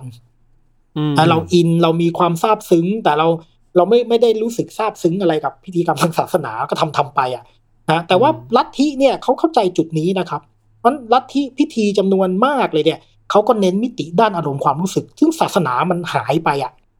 เพราะในในแง่ที่คนจะอุทิศตัวอย่างแรงกล้าหรือคนจะยอมเปยอมบริจาคเยอะๆเนี่ยเป็นสิ่งที่เป็นไปได้เพราะเขาช่วงชิงเอาในการดึงเอามิติทางอารมณ์ความรู้สึกมาไว้กับเขาครับครับแล้วอย่างนี้การการมองเขาหรือลัทธิอาจารย์มันมันมีข้อน่ากังวลอะไรไหมครับที่เราคนในยุคนี้ต้องระวังกับการขึ้นมาของเขาในยุคนี้ครับคือผมว่าเขาเนี่ยมันกลายเป็นทางเลือกของคนนะเนาะคือพอไม่อยากนับถือศาสนาแต่ยังอยากมีความเชื่ออยากได้รับการตอบสนองอะไรบางอย่างเนี่ยก็ก็เขาก็เลือกสิ่งนี้คือผมคิดว่าในโลกเสรีเนี่ยเขาจะเป็นสิ่งที่เออเรื่องของมึงนะครับคือใครจะนับถืออะไรก็เรื่องของมึงนะครับผมคิดว่าสิ่งที่เราควรเอาแวร์เรื่องเขาเนี่ยมันมีนิดเดียวเท่านั้นเองก็คือตราบใดที่ระบบความเชื่อนั้นนะครับไม่ได้ไม่ได้ทำลายสังคมโดยรวมเนาะแล้วก็ไม่ได้ละเมิดสิทธิและเสรีภาพของผู้อื่นเนี่ยอันนี้ก็คล้ายๆว่ามันจะต้องเปิดพื้นที่ให้ให้เป็นทางเลือกนะครับแต่ว่าผมคิดว่าสังคมไทยเนี่ยไม่ใช่สังคมไทยนี่ควบคุมนะเอาจริงอ่ะควบคุมนะครับค่อนข้างมากนะแล้วก็ไม่ไม่เปิดพื้นที่เพราะฉะนั้นเนี่ยเขาหลายอันที่ไม่ได้รับการเปิดพื้นที่มันมีโอกาสที่จะพัฒนาไปสู่ความรุนแรงได้นะครับเออซึ่งอันนี้ก็ก็จะเป็นสิ่งที่อาจจะต้องระวังแต่นอกนั้นเนี่ยในหลักของโลกเสรีที่คนทุกคนต้องรับผิดชอบตัวเองนะครับถ้าคุณคิดจะไปเป็นสมาชิกของลัทธิความเชื่ออะไรอ่ะคุณต้องดูแลตัวเองตราบใดเท่าที่ลัทธิความเชื่อนั้นมันไม่ได้ละเมิดกฎหมายไม่ได้ละเมิดสิทธิและเสรีภาพหลักการพวกนั้นอ่ะคุณก็ไม่ไม่ควรจะไปจัดการนะครับอืมครับทีนี้มามาคุยอีกด้านนึงจ้ะเรื่องศาสนาเนี่ยครับเราพูดถึงเขาการเติบโตของอะไรพวกนี้มาแล้วแล้ว uh-huh. ศาสนาบางคนก็บอกมันถึงยุคที่แบบมันเสื่อมคลายมนต์ขลังมาแล้ว uh-huh. แหละอาจารย์คิดว่าแล้วในยุคสมัยใหม่ศาสนาต้องทำยังไงบ้างที่แบบอยู่รอดไปได้ปรับตัวไปได้เรียกความสนใจกลับมาหาตัวเอง uh-huh. ได้บ้างอะไรอาจารย์ผมคิดว่าศาสนาเวลาเราพูดถึงศาสนาเนาะมันมีสามพาร์ทใหญ่ๆครับหนึ่งก็คือศาสนาองค์กรใช่ไหมองค์กรนักบวชการจัดตั้งระเบียบปฏิบัติลำดับชั้นทั้งหลายเนี่ยนะครับก็คือศาสนาองค์กรสองก็คือศาสนาวัฒนธรรมประเพณีวัฒนธรรมพิธีกรรมทั้งหลายที่ศาสนาธรรมนะครับที่เป็นรูปแบบภายนอกและอีกส่วนหนึ่งก็คือศาสนาคำสอนอ่ะใช่ไหมศาสนาธรรมนะครับก็คือตัวคำสอนผมว่าเวลาพูดถึงปัญหาของศาสนามันต้องแยกเป็นสามพาร์ทเนี่ยผมว่าสิ่งที่คนอ็อบเจกต์กันส่วนใหญ่อ่ะก็คือสองอันแรกใช่ไหมหนึ่งศาสนาองค์กรนี่เป็นอะไรที่ปรับตัวช้าที่สุดเลยช้าที่สุดเลยมันจะมีโอ้โหเหมือนคุณอยู่ยุคกลางเลยอ่ะใช่ไหมบางที่อ่ะว่ามีลำดับชั้นมีกามการกันใช่ไหมศาสนาประเพณีก็เหมือนกันนะครับมันเป็นสิ่งที่สืบทอดมาเพราะฉะนั้นจำนวนมากเนี่ยมันก็ไม่เปลี่ยนไม่ปรับเพราะฉะนั้นคนรุ่นใหม่เนี่ยก็ยีสองอันนี้เนาะแต่ผมคิดว่ามันเหลือพาร์ทสุดท้ายคือพาร์ทสุดท้ายเนี่ยไอศาสนธรรมหรือตัวคำสอนเนี่ยมันถ้ามันเปิดโอกาสให้ตีความนะครับมันก็จะเป็นคุณและศาสนาก็จะสามารถที่จะดึงพลังของผู้คนหรือเป็นพลังของผู้คนได้แต่สองอันแรกเนี่ยต้องกระทุ้งให้ศาสนาแก้เองนะนะครับไอ้ศาสนาองค์กรกับศาสนาพิธีกรรมเนี่ยศาสนาประเพณีแต่ตัวคำสอนผมคิดว่าอันเนี้ยมันเป็นสิ่งที่ที่ถ้าเราสามารถตีความนะครับมันก็อาจจะเป็นไปได้ที่จะทำให้ศาสนามีความหมายต่อคนรุ่นใหม่จริงๆศาสนธรรมมันมันก็มีทั้งดีและไม่ดีนะคือหมายถึงว่ามันจะซัพพอร์ตไอ้ความเป็นแบบเก่าก็ได้หรือมันจะถูกตีความไม่เข้ากับคุณค่าของโลกสมัยใหม่ก็ได้ทีนี้มันก็ต้องทำงานกันอ่ะผมคิดว่าศาสนาต้องทบทวนเรื่องนี้มีตัวอย่างที่น่าสนใจนะครับคือผมว่าโรมันคาทอลิกพยายามทำทั้งสามอย่างคือบ้านเราเนี่ยไอ้แค่อันสุดท้ายเนี่ยก็เป็นหน้าที่ของพวกนักวิชาการกับข้างนอกแล้วนะคนในองค์กรไม่ค่อยทำนะมันกลายเป็นคนอื่นนะพวกผมกับเพื่อนๆเนี่ยนั่งทำกันอยู่เนี่ยแต่ว่าถ้าตัวอย่างในโลกตะวันตกนะครับโรมันแคทอลิกทำมาตลอดเลยนะพัฒนาปรับเปลี่ยนศาสนาองค์กรปรับเปลี่ยนไอ้ส่วนศาสนาประเพณีแล้วก็รวมทั้งศาสนธรรมด้วยผมก็เขาเป็นตัวอย่างที่น่าสนใจแต่โป๊ปฟรานซิสเนี่ยนะครับโอ้โหดึงคนกลับไปเป็นคาทอลิกได้มหาศาลเลยนะเขาเรียกคนทิ้งวัดกลับไปอยู่วัดได้เลยอ่ะซึ่งอันนี้น่าสนใจมากเลยนะครับอาจารย์ฟังดูแล้วไม่รู้ยากไหมนะอาจารย์อันนี้ผมคิดถึงประเทศไทยอ่ะหมายถึงว่าหลักของสังคมไทยแบบขนาดมีแค่ภาพวาด พระพุทธรูปอุลตร้าแมนอ่ะพระพุทธเจ้าอุลตร้าแมนก็ตีกันแทบตายนะอาจารย์เออโอ้โหคือผมคิดว่าเรามานั่งเถียงกันเรื่องพระพุทธรูปอุลตร้าแมนนี่ไม่แปลกเนาะสมมุติว่าฝ่ายที่แบบเฮ้ยไม่เหมาะก็เถียงเถียงแต่เผอิญสังคมไทยเนี่ยมันชอบมีมือที่สามที่เป็นอำนาจเหนืออีอำนาจเนี่ยไม่ว่าจะเป็นสำนักพุทธมหาเถรองค์กรอะไรต่างๆของรัฐเนี่ยก็จะเข้ามาเอ้ยไม่ได้ละเมิดนะครับซึ่งผมคิดว่าทุกสังคมอ่ะมันเถียงกันได้ทุกเรื่องใช่ไหมกูไอ้พวกบอกไม่เหมาะก็อาจจะเป็นคอนเซอร์เวทีฟอีกพวกบอกว่าดีแล้วก้าวหน้าใช่ไหมคุณก็เถียงกันในพื้นที่ที่ถกเถียงได้แต่เผอิญอ่ะสังคมเหล่านั้นเขาไม่ได้มีองค์กรของรัฐหรือองค์กรศาสนาเข้ามาจัดการแล้วก็ใช้อ้างอำนาจเหนือเนาะเผอิญสังคมไทยนะมันมีอันนี้ฮะมันก็เลยไม่ไปไหนนั้นวิธีการก็คือคุณต้องไปจัดการกับไอ้อำนาจอันเนี้ยอำนาจก้าวก่ายอันเนี้ยครับครับอาจารย์นี่ผมถามถามถามเพิ่มก็คือพอมีสาม สามพิลาร์มีมีอะไรบ้างศาสนาองค์กรศาสนาองค์กรศาสนาประเพณีและศาสนธรรมถ้าสมมุติว่าเราจะก้าวไปข้างหน้าอาจารย์อันไหนที่มันควรห่วงแหนมากที่สุดหรือว่าแบบอาจารย์มองว่ามันมันระยะยาวมากที่สุดเราต้องถ้าจะโฟกัสแค่อันเดียวอ่ะเราควรโฟกัสที่สิ่งนี้มากกว่าโอ้ถ้าเป็นผมผมตอบศาสนธรรมเลยครับอีสองอันนะพังไปเถอะนะแต่ว่าคือคือมันไม่คือโอเคมันพังยากแหละเพราะมันเป็นเรื่องอำนาจเนาะแต่ว่าแต่ว่าผมคิดว่าศาสนธรรมเนี่ยมันเป็นสิ่งที่ที่มันอยู่ในมือเราอะศาสนาองค์กรเนี่ยมันไม่ได้อยู่ในมือเราอะใช่ไหมครับมันแต่แต่เราก็ไปจัดการมันได้นะไม่ใช่ว่าเราไม่ยุ่งกับมันได้เลยนะเรามีวิธีอยู่นะหรือศาสนาประเพณีเนี่ยนะแต่ว่าศาสนธรรมเนี่ยมันอยู่ใกล้ตัวเราที่สุดนะครับถ้าหวังดีต่อศาสนานะผมคิดว่าเราตีความกันเปิดพื้นที่ถกเถียงแล้วก็เปิดโอกาสให้มันมันเบิกบานเบ่งบานได้ผมคิดว่าอีกอย่างนึงที่น่าสนใจก็คือมันมีแนวโน้มของการเปลี่ยนศาสนธรรมให้มีลักษณะเซคูล่ามากขึ้นเอารัดออกไปใช่ไหมให้มันมีความเป็นคฤหัสถ์มากขึ้นให้มันมีความเป็นโลกวิสัยมากขึ้นนะครับคุณไม่จำเป็นต้องถือพุทธเพื่อปฏิบัติคำสอนของพุทธก็ได้ในโลกตะวันตกมีตัวอย่างใช่ไหมครับคุณไม่ต้องถือพุทธคุณไม่ต้องใส่ชุดขาวไม่ต้องสวดมนต์แต่คุณสามารถปฏิบัติพุทธธรรมได้ผมคิดว่านี่เป็นตัวอย่างที่น่าสนใจแต่ว่าของเรานี่มันไม่ใช่อ่ะเออเรานี่แบบมึงต้องกราบพระด้วยอ่ะซึ่ง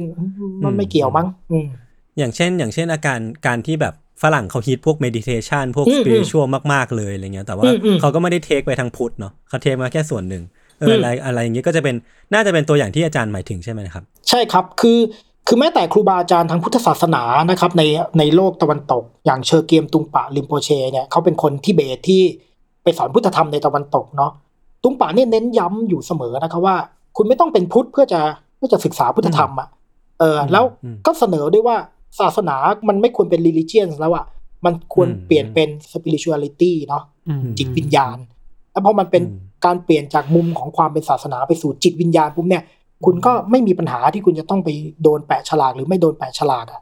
คุณก็ปฏิบัติมันในฐานะสิ่งที่เป็นเครื่องมือสิ่งที่เป็นคุณค่าได้นะครับแล้วเขาเน้นย้ำว่าเมื่อพุทธธรรมไปเติบโตในโลกตะวันตกคุณต้องไปกันได้กับคุณค่าของโลกสมัยใหม่เช่นความเท่าเทียมความเป็นอะไรเงี้ยเพราะฉะนั้นคุณจะมาทำตัวเป็นเจ้าคณะใหญ่คนมากราบเท้าเนี่ยฝรั่งเขาไม่เอาด้วยอ่ะเออเพราะฉะนั้นคุณก็ต้องทิ้งปรับประเพณีนั้นไปโดยทันทีอ่ะเพราะมันเป็นธรรมชาติแบบนั้นนะครับอาจารย์สมมติว่าผมเป็นคนที่คอนเซอร์เวทีฟมากๆแล้วมาฟังเราคุยกันสามคนเนี่ยครับเขาจะคิดไหมว่าเอ้ยถ้าคุณรักศาสนาจริงอ่ะคุณต้องป้องกันไม่ให้คนที่หวังไม่ดีมาบิดเบือนคำสอนสิเออผมว่ามันจะมีดีเบตนี้บ่อยมากๆเลยเนาะอาจารย์เนาะอาจารย์มองเรื่องนี้ไงบ้างคือผมคิดว่าไอการเชื่อเรื่องการบิดเบือนคำสอนเนี่ยมันตั้งอยู่บนความคิดว่ามันมีคำสอนที่ถูกต้องที่สุดแบบเดียวผมก็ว่าถ้าเราจะตีต้องตีไปที่อันนี้ฮะสุดท้ายมันมีจริงๆไหมคำสอนที่ถูกต้องแบบเดียวแล้วมันคือแบบไหนพุทธศาสนาในโลกเนี่ยคุณมีตั้งกี่นิกายอ่ะคุณมีมหายานคุณมีเถรวาทคุณมีวัชรยานอ่ะคุณแล้วคุณก็มีในเถรวาทด้วยกันเองอ่ะคุณมีวัดพระธรรมเราเมืองไทยนะคุณมีวัดพระธรรมกายคุณมีพุทธทาสคุณมีหลวงพ่อชาคุณมีหลวงพ่อฤาษีลิงดำคุณมีสำนักโอ้ยสารพัดแล้วคุณจะคุณจะบอกว่าไหนมันแท้อ่ะคุณจะบอกว่าไหนมันแท้อ่ะแล้วคุณบอกให้เขาก็เหมือนกันไม่เหมือนฮะพุทธเนี่ยเอาตัวอย่างก็ได้อาจารย์พุทธทาสเนี่ยไม่สอนเรื่องข้ามภพข้ามชาติอ่ะโลกสวรรค์เป็นภาวะจิตใจอ่ะเออในขณะที่สำนักอื่นบอกให้นรกสวรรค์มีจริงอ่ะเออบางสำนักบอกนิพพานนี่เป็นเมืองแมนแดนสวรรค์แบบเป็นดินแดนอ่ะอ่าถ้าเป็นนักวิชาการบอกนิพพานไม่ใช่นิพพานเป็นสภาวะอ่ะของใครแท้อ่ะ ก็คุณอ้างเทคส่งพระไตรปิฎกพระไตรปิฎกแล้วอยู่ที่ใครตีความอ่ะอ่าเออจริงซึ่งซึ่งมันเหมือนเสียเวลาเนาะที่จะมาเถียงกันว่าใครแท้เอากันนะอาจารย์เนาะใช่ครับเพราะฉะนั้นเวลาเราใช้คำว่าบิดเบือนปุ๊บเนี่ยปัญหาคือคุณเอาอะไรมาเป็นเกณฑ์ในการที่จะบอกว่าใครบิดเบือนหรือไม่บิดเบือนนะครับเออแล้วผมคิดว่าอันเนี้ยคือแต่ผมไม่ได้แปลว่าเฮ้ยมันมันจะยังไงเลยก็ได้หมดนะครับคือผมคิดว่ามันก็มีท่าทีหลักคือผมคิดว่าแต่ละศาสนามันมีท่าทีหลักนะครับและท่าทีหลักเนี่ยถ้าเราเจอเนี่ยแปลว่ามันก็แต่มันเป็นท่าทีที่ค่อนข้างกว้างนะเช่นพุทธศาสนาอาจจะมุ่งเน้นเรื่องของความเมตตากรุณาสมมุตินะอะไรเงี้ยนะมันเป็นท่าทีหลักครับเพราะฉะนั้นอะไรที่มันไม่ตรงกับท่าทีหลักเนี่ยเราก็พอมองเห็นได้ว่าเอออันนี้มันเป็นปัญหาแต่เรื่องรายละเอียดที่เป็นตัวคำสอนยิบย่อยเนี่ยผมคิดว่ามันมันมันเป็นเรื่องธรรมดามากๆที่ทุกศาสนาเนี่ยมันต้องมันต้องเป็นอะไรแบบนั้นนะฮะอืมครับอาจารย์อันนี้ผมกับพี่ธันเคยคุยกันแบบในรายการสักตอนนึงอะว่าว่าถ้าสมมติว่าเราไม่มีไม่มีศาสนาแล้วอะไม้บรรทัดที่เราจะใช้วัดอะหรือว่ากฎของโลกอะอาจารย์ว่าอันนี้ผิดถูกเนี่ยเราควรจะวัดจากอะไรเราควรจะวัดจากชีววิทยาหรือว่าวัดจากวิทยาศาสตร์หรือว่าแบบเจเนติกอะไรพวกนี้อาจารย์อาจารย์มองว่ายังไงบ้างครับคือผมคิดว่าอย่างนี้ครับอันนี้อันนี้เป็นความกังวลของคนไทยเลยนะคือเวลาเด็กๆเขาบอกว่าเขาไม่นับถือศาสนาโอ้ผู้ใหญ่จะตกใจเฮ้ยแล้วมึงจะเอาอะไรเป็นศีลธรรมประจำใจวะใช่ไหมคือผมคิดว่าแต่เดิมเนี่ยเวลาเราพูดเรื่องศีลธรรมปุ๊บเนี่ยมันเป็นศีลธรรมศาสนาเนาะนะครับเราก็ใช้ชุดศีลธรรมทางศาสนามาเป็นศีลธรรมส่วนบุคคลและบางครั้งเราก็ล้ำเลยไปถึงเป็นศีลธรรมของรัฐด้วยนะแต่ผมคิดว่าในโลกตะวันตกหรือจริงๆแล้วในปัจจุบันเนี่ยมันมีศีลธรรมอีกชุดนึงครับที่เป็นศีลธรรมกลางๆไม่ได้อยู่กับศาสนาแล้วมันเป็นระบบคุณค่าทางศีลธรรมที่ที่มันสากลน่ะเช่นเราพูดถึงความเท่าเทียมเราพูดเรื่องสิทธิและเสรีภาพนะเราพูดถึงการเคารพกันและกันนะครับผมคิดว่าคนที่เขาไม่มีศาสนาเนี่ยเขาสามารถใช้ศีลธรรมชุดเนี่ยเป็นศีลธรรมสำหรับชีวิตเขาได้อะ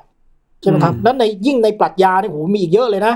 ศีลธรรมแบบบรรทัดฐานนะคุณดูจากเจตนาหรือว่าศีลธรรมแบบ utilitarian คุณเน้นประโยชน์ว่าเกิดผลมันเป็นยังไงแล้วโอ้มันมีอีกเพียบเลยเพราะฉะนั้นผมคิดว่าถ้าเราไม่ได้ใช้ศีลธรรมทางศาสนานะครับเป็นแนวของส่วนตัวหรือสังคมเนี่ยมันมีศีลธรรมที่เป็นกลางๆที่เป็นคฤหัสถ์อยู่นะครับแล้วผมคิดว่าอันนั้นมันใช้การได้แล้วมันก็เป็นสากลด้วยศีลธรรมทางศาสนาต่างหากที่เป็นปัญหาเพราะมันไม่สากลฮะเช่นพุทธมีข้อห้ามเรื่องกินเหล้าศาสนาคริสต์ไม่มีนี่แล้วคุณจะบังคับให้ทุกคนไม่กินเหล้าเงี้ยเหรอถ้าในสังคมของคุณมันเป็นพหุวัฒนธรรมอ่ะคุณก็บอกเอ้ยกินเหล้ามันไม่ดีเพราะฉะนั้นทุกคนห้ามกินกูไม่ขายแม่งเลยวันพระวันสำคัญทางศาสนาอ่าอย่างเงี้ยนะครับผมคิดว่าอันนี้มันนี่แค่ตัวอย่างเดียวผมว่ามันมีอีกหลายตัวอย่างที่แสดงให้เห็นว่าศีลธรรมทางศาสนามันมีความจำเพาะมันไม่ควรเอามาเป็นศีลธรรมของของรัฐของของสังคมครับอย่างในสังคมที่มันเสรีมากๆมันอาจจะคนอาจจะนับถือแบบยึดเอาเรื่องหลักคนเท่ากันหลักสิทธิเสรีภาพความเสมอภาคพลดรภาพไปก็ว่าไปใช่ไหมอาจารย์อืมใช่ใช่มันมีชุดคุณค่าพวกนั้นนะครับใช้การได้อยู่ซึ่งมันสากลกว่าด้วยใช่มึงสามันสากลกว่ามากๆด้วยสากลกว่ามากๆด้วยอาจารย์แล้วอย่างนี้พอเราพูดถึงคุยถึงเนี้ยอาจารย์อันนี้ผมถามแบบกับบรรทุกดินมากๆเลยนะอาจารย์คิดว่าศาสนามันยังจำเป็นอยู่ไหมอาจารย์ในยุคสมัยแบบนี้ครับโหนี่ตอบยากมากเลยอ่ะคือผมเนี่ยเป็นคนนับถือศาสนานะผมก็ต้องออกตัวแบบเนี้ยคือสำหรับผมเนี่ยผมก็คิดว่ามันจำเป็นแต่ผมคุยกับเพื่อนๆนะครับนักวิชาการบางท่านที่ท่านไม่ได้นับถือศาสนาเนี่ยท่านก็ให้คำตอบกับผมไว้ดีมากเลยนะครับบอกว่าสำหรับสำหรับพี่นะผมไปถึงอาจารย์คนนั้นเนี่ยเขาบอกว่าตราบใดที่มันมีสิ่งที่ให้คำอธิบายพอที่เขาจะพึงพอใจหรือมีสิ่งที่สามารถตอบสนองต่อความต้องการทางจิตใจเขาได้เช่นดนตรีศิลปะกวีนิพนธ์วรรณกรรมนะสำหรับเขาศาสนาก็เลยยังไม่ค่อยจำเป็นคือมันมีคนที่เขาเห็นว่าเออมันพอสิ่งที่เขามีอยู่ในชีวิตมันพอที่จะตอบต่อคำถามที่จะรีสปอนส์ต่อสถานการณ์ในชีวิตเขาแต่ว่าเขาก็ทิ้งท้ายไว้นะแต่ถ้าเมื่อใดมันไม่พอสิ่งที่เขามีอ่ะศาสนาจะเป็นคำตอบของเขาก็ได้ผมคิดว่าอันเนี้ยมันก็เป็นเป็นเป็นอะไรที่น่าสนใจครับเพราะว่าสุดท้ายแล้วเนี่ยมันศาสนาจะอยู่ได้ไม่อยู่ได้มันต้องพิสูจน์ตัวเองอ่ะมันไม่ได้เป็นภาระของเราเป็นภาระของศาสนาใช่ไหมที่จะต้องพิสูจน์ตัวเองว่าคุณยังจำเป็นไหมสำหรับโลกสมัยใหม่คุณให้อะไรกับผู้คนน่ะคุณตอบสนองต่อแน่นอนฮะมนุษย์ไม่ได้แค่ต้องการอาหารเนาะมนุษย์ต้องการสิ่งที่มันอยู่ในจิตใจด้วยแต่ว่านั่นแหละมันไม่ได้มีแค่ศาสนานะที่ตอบสนองต่อเรื่องนั้นมันมีศิลปะ มันมีกวีนิพนธ์มันมีดนตรีมันมีวรรณกรรมถ้าศาสนายังมีประโยชน์ต่ออะไรที่มันลึกๆแล้วคนก็เห็นว่ามันยังมีประโยชน์มันก็จะอยู่ได้แต่ที่สำคัญมันต้องปรับตัวฮะผมคิดว่าคีย์เวิร์ดสำคัญก็คือการปรับตัวเพราะนี่เหมือนผมไม่ได้ตอบคำถามเลยเนาะแต่ว่านั่นแหละผมคิดว่ามันก็ประมาณนี้อะฮะอาจารย์ผมถามเพิ่มเติมว่าอาจารย์คิดว่ามันจำเป็นไหมว่าถ้าสมมติว่ามันมีอีกอีก another universe หรือว่ามันมีอีกอีกจักรวาลหนึ่งอ่ะแล้วมนุษย์อ่ะเติบโตมาหรือว่ามีเผ่าพันธุ์มาโดยที่ไม่มีศาสนาเลยอ่ะอาจารย์คิดว่าจะเป็นไปได้ไหมเป็นไปได้ฮะผมผมผมคืออย่างนี้อันนี้ทำให้นึกถึงหนังเรื่อง พี เค เนาะ ถ้าเราดูหนังอินเดียเรื่อง พี เค อ่ะครับมันก็เป็นหนังที่ตั้งคำถามเรื่องนี้เลยอ่ะมีมนุษย์ต่างดาวมาแล้วเฮ้ยศาสนาคืออะไรวะกูไม่มีอ่ะแล้วก็พยายามเรียนรู้ว่าไอ้ศาสนาของมนุษย์มันคืออะไรผมคิดว่าหนังเรื่องนี้ดีมากต่อประเด็นนี้นะแล้วผมคิดว่าเออเป็นไปได้ฮะที่เราจะมียูนิเวอร์สที่อาจจะไม่มีสิ่งที่เรียกว่าศาสนาแล้วก็อาจจะก็เพื่ออาจจะเจริญกว่าเราด้วยนะผมก็ไม่รู้นะแต่เผอิญเนี่ยเผอิญว่าโอเคเราเป็นมนุษย์นะครับแล้วนักโบราณคดีหรือนักจิตวิเคราะห์บางท่านก็บอกว่าเพราะว่าเราเป็นมนุษย์เนี่ยเรามีแนวโน้มที่จะเชื่อเรื่องศาสนาโดยธรรมชาติอืมครับคือคล้ายๆศาสนาเป็นเป็นอะไรอ่ะเป็นอะไรก็ไม่รู้สักอย่างนึงที่มันผูกพันกับเผ่าเราอ่ะมันมันมันมันมีมาในตั้งแต่รุ่งอรุณของประวัติศาสตร์เราอะครับมันมันก็เลยยากมากเลยที่เราจะจินตนาการถึงโลกที่ไม่มีศาสนาเนาะเออมันมันศาสนามันมันมันติดตัวเรามาแต่ว่าผมก็เชื่อว่ามันเป็นไปได้ที่มันจะมียูนิเวอร์สหรือโลกที่มันไม่มีศาสนาอยู่ครับผมนึกออกแล้วเมื่อกี้ผมจะพูดว่าอะไรคือส่วนตัวผมมองว่าศาสนามันมันน่าจะเป็นสิ่งหนึ่งที่มนุษย์มันวิวัฒนาการหรือว่าอินโนเวทขึ้นมาเพื่อมันน่าจะจำเป็นในการใช้ชีวิตอยู่ในในช่วงช่วงหนึ่งไม่งั้นมันคงไม่สร้างขึ้นมาหรอกผมก็เลยคิดว่าเออในแง่ความเป็นมนุษย์เนี่ยในการเติบโตในงานในแง่ของการใช้ชีวิตมันน่าจะมีรูโบบางอย่างที่ศาสนาไปทำหน้าที่ตรงนั้นได้มันก็เลยอินโนเวทขึ้นมาแต่ในปัจจุบันเนี้ยที่อาจารย์หมีบอกว่ามันมีดนตรีมันมีสิ่งต่างๆนานามากมายที่มันมาทดแทนแกปตรงนี้ได้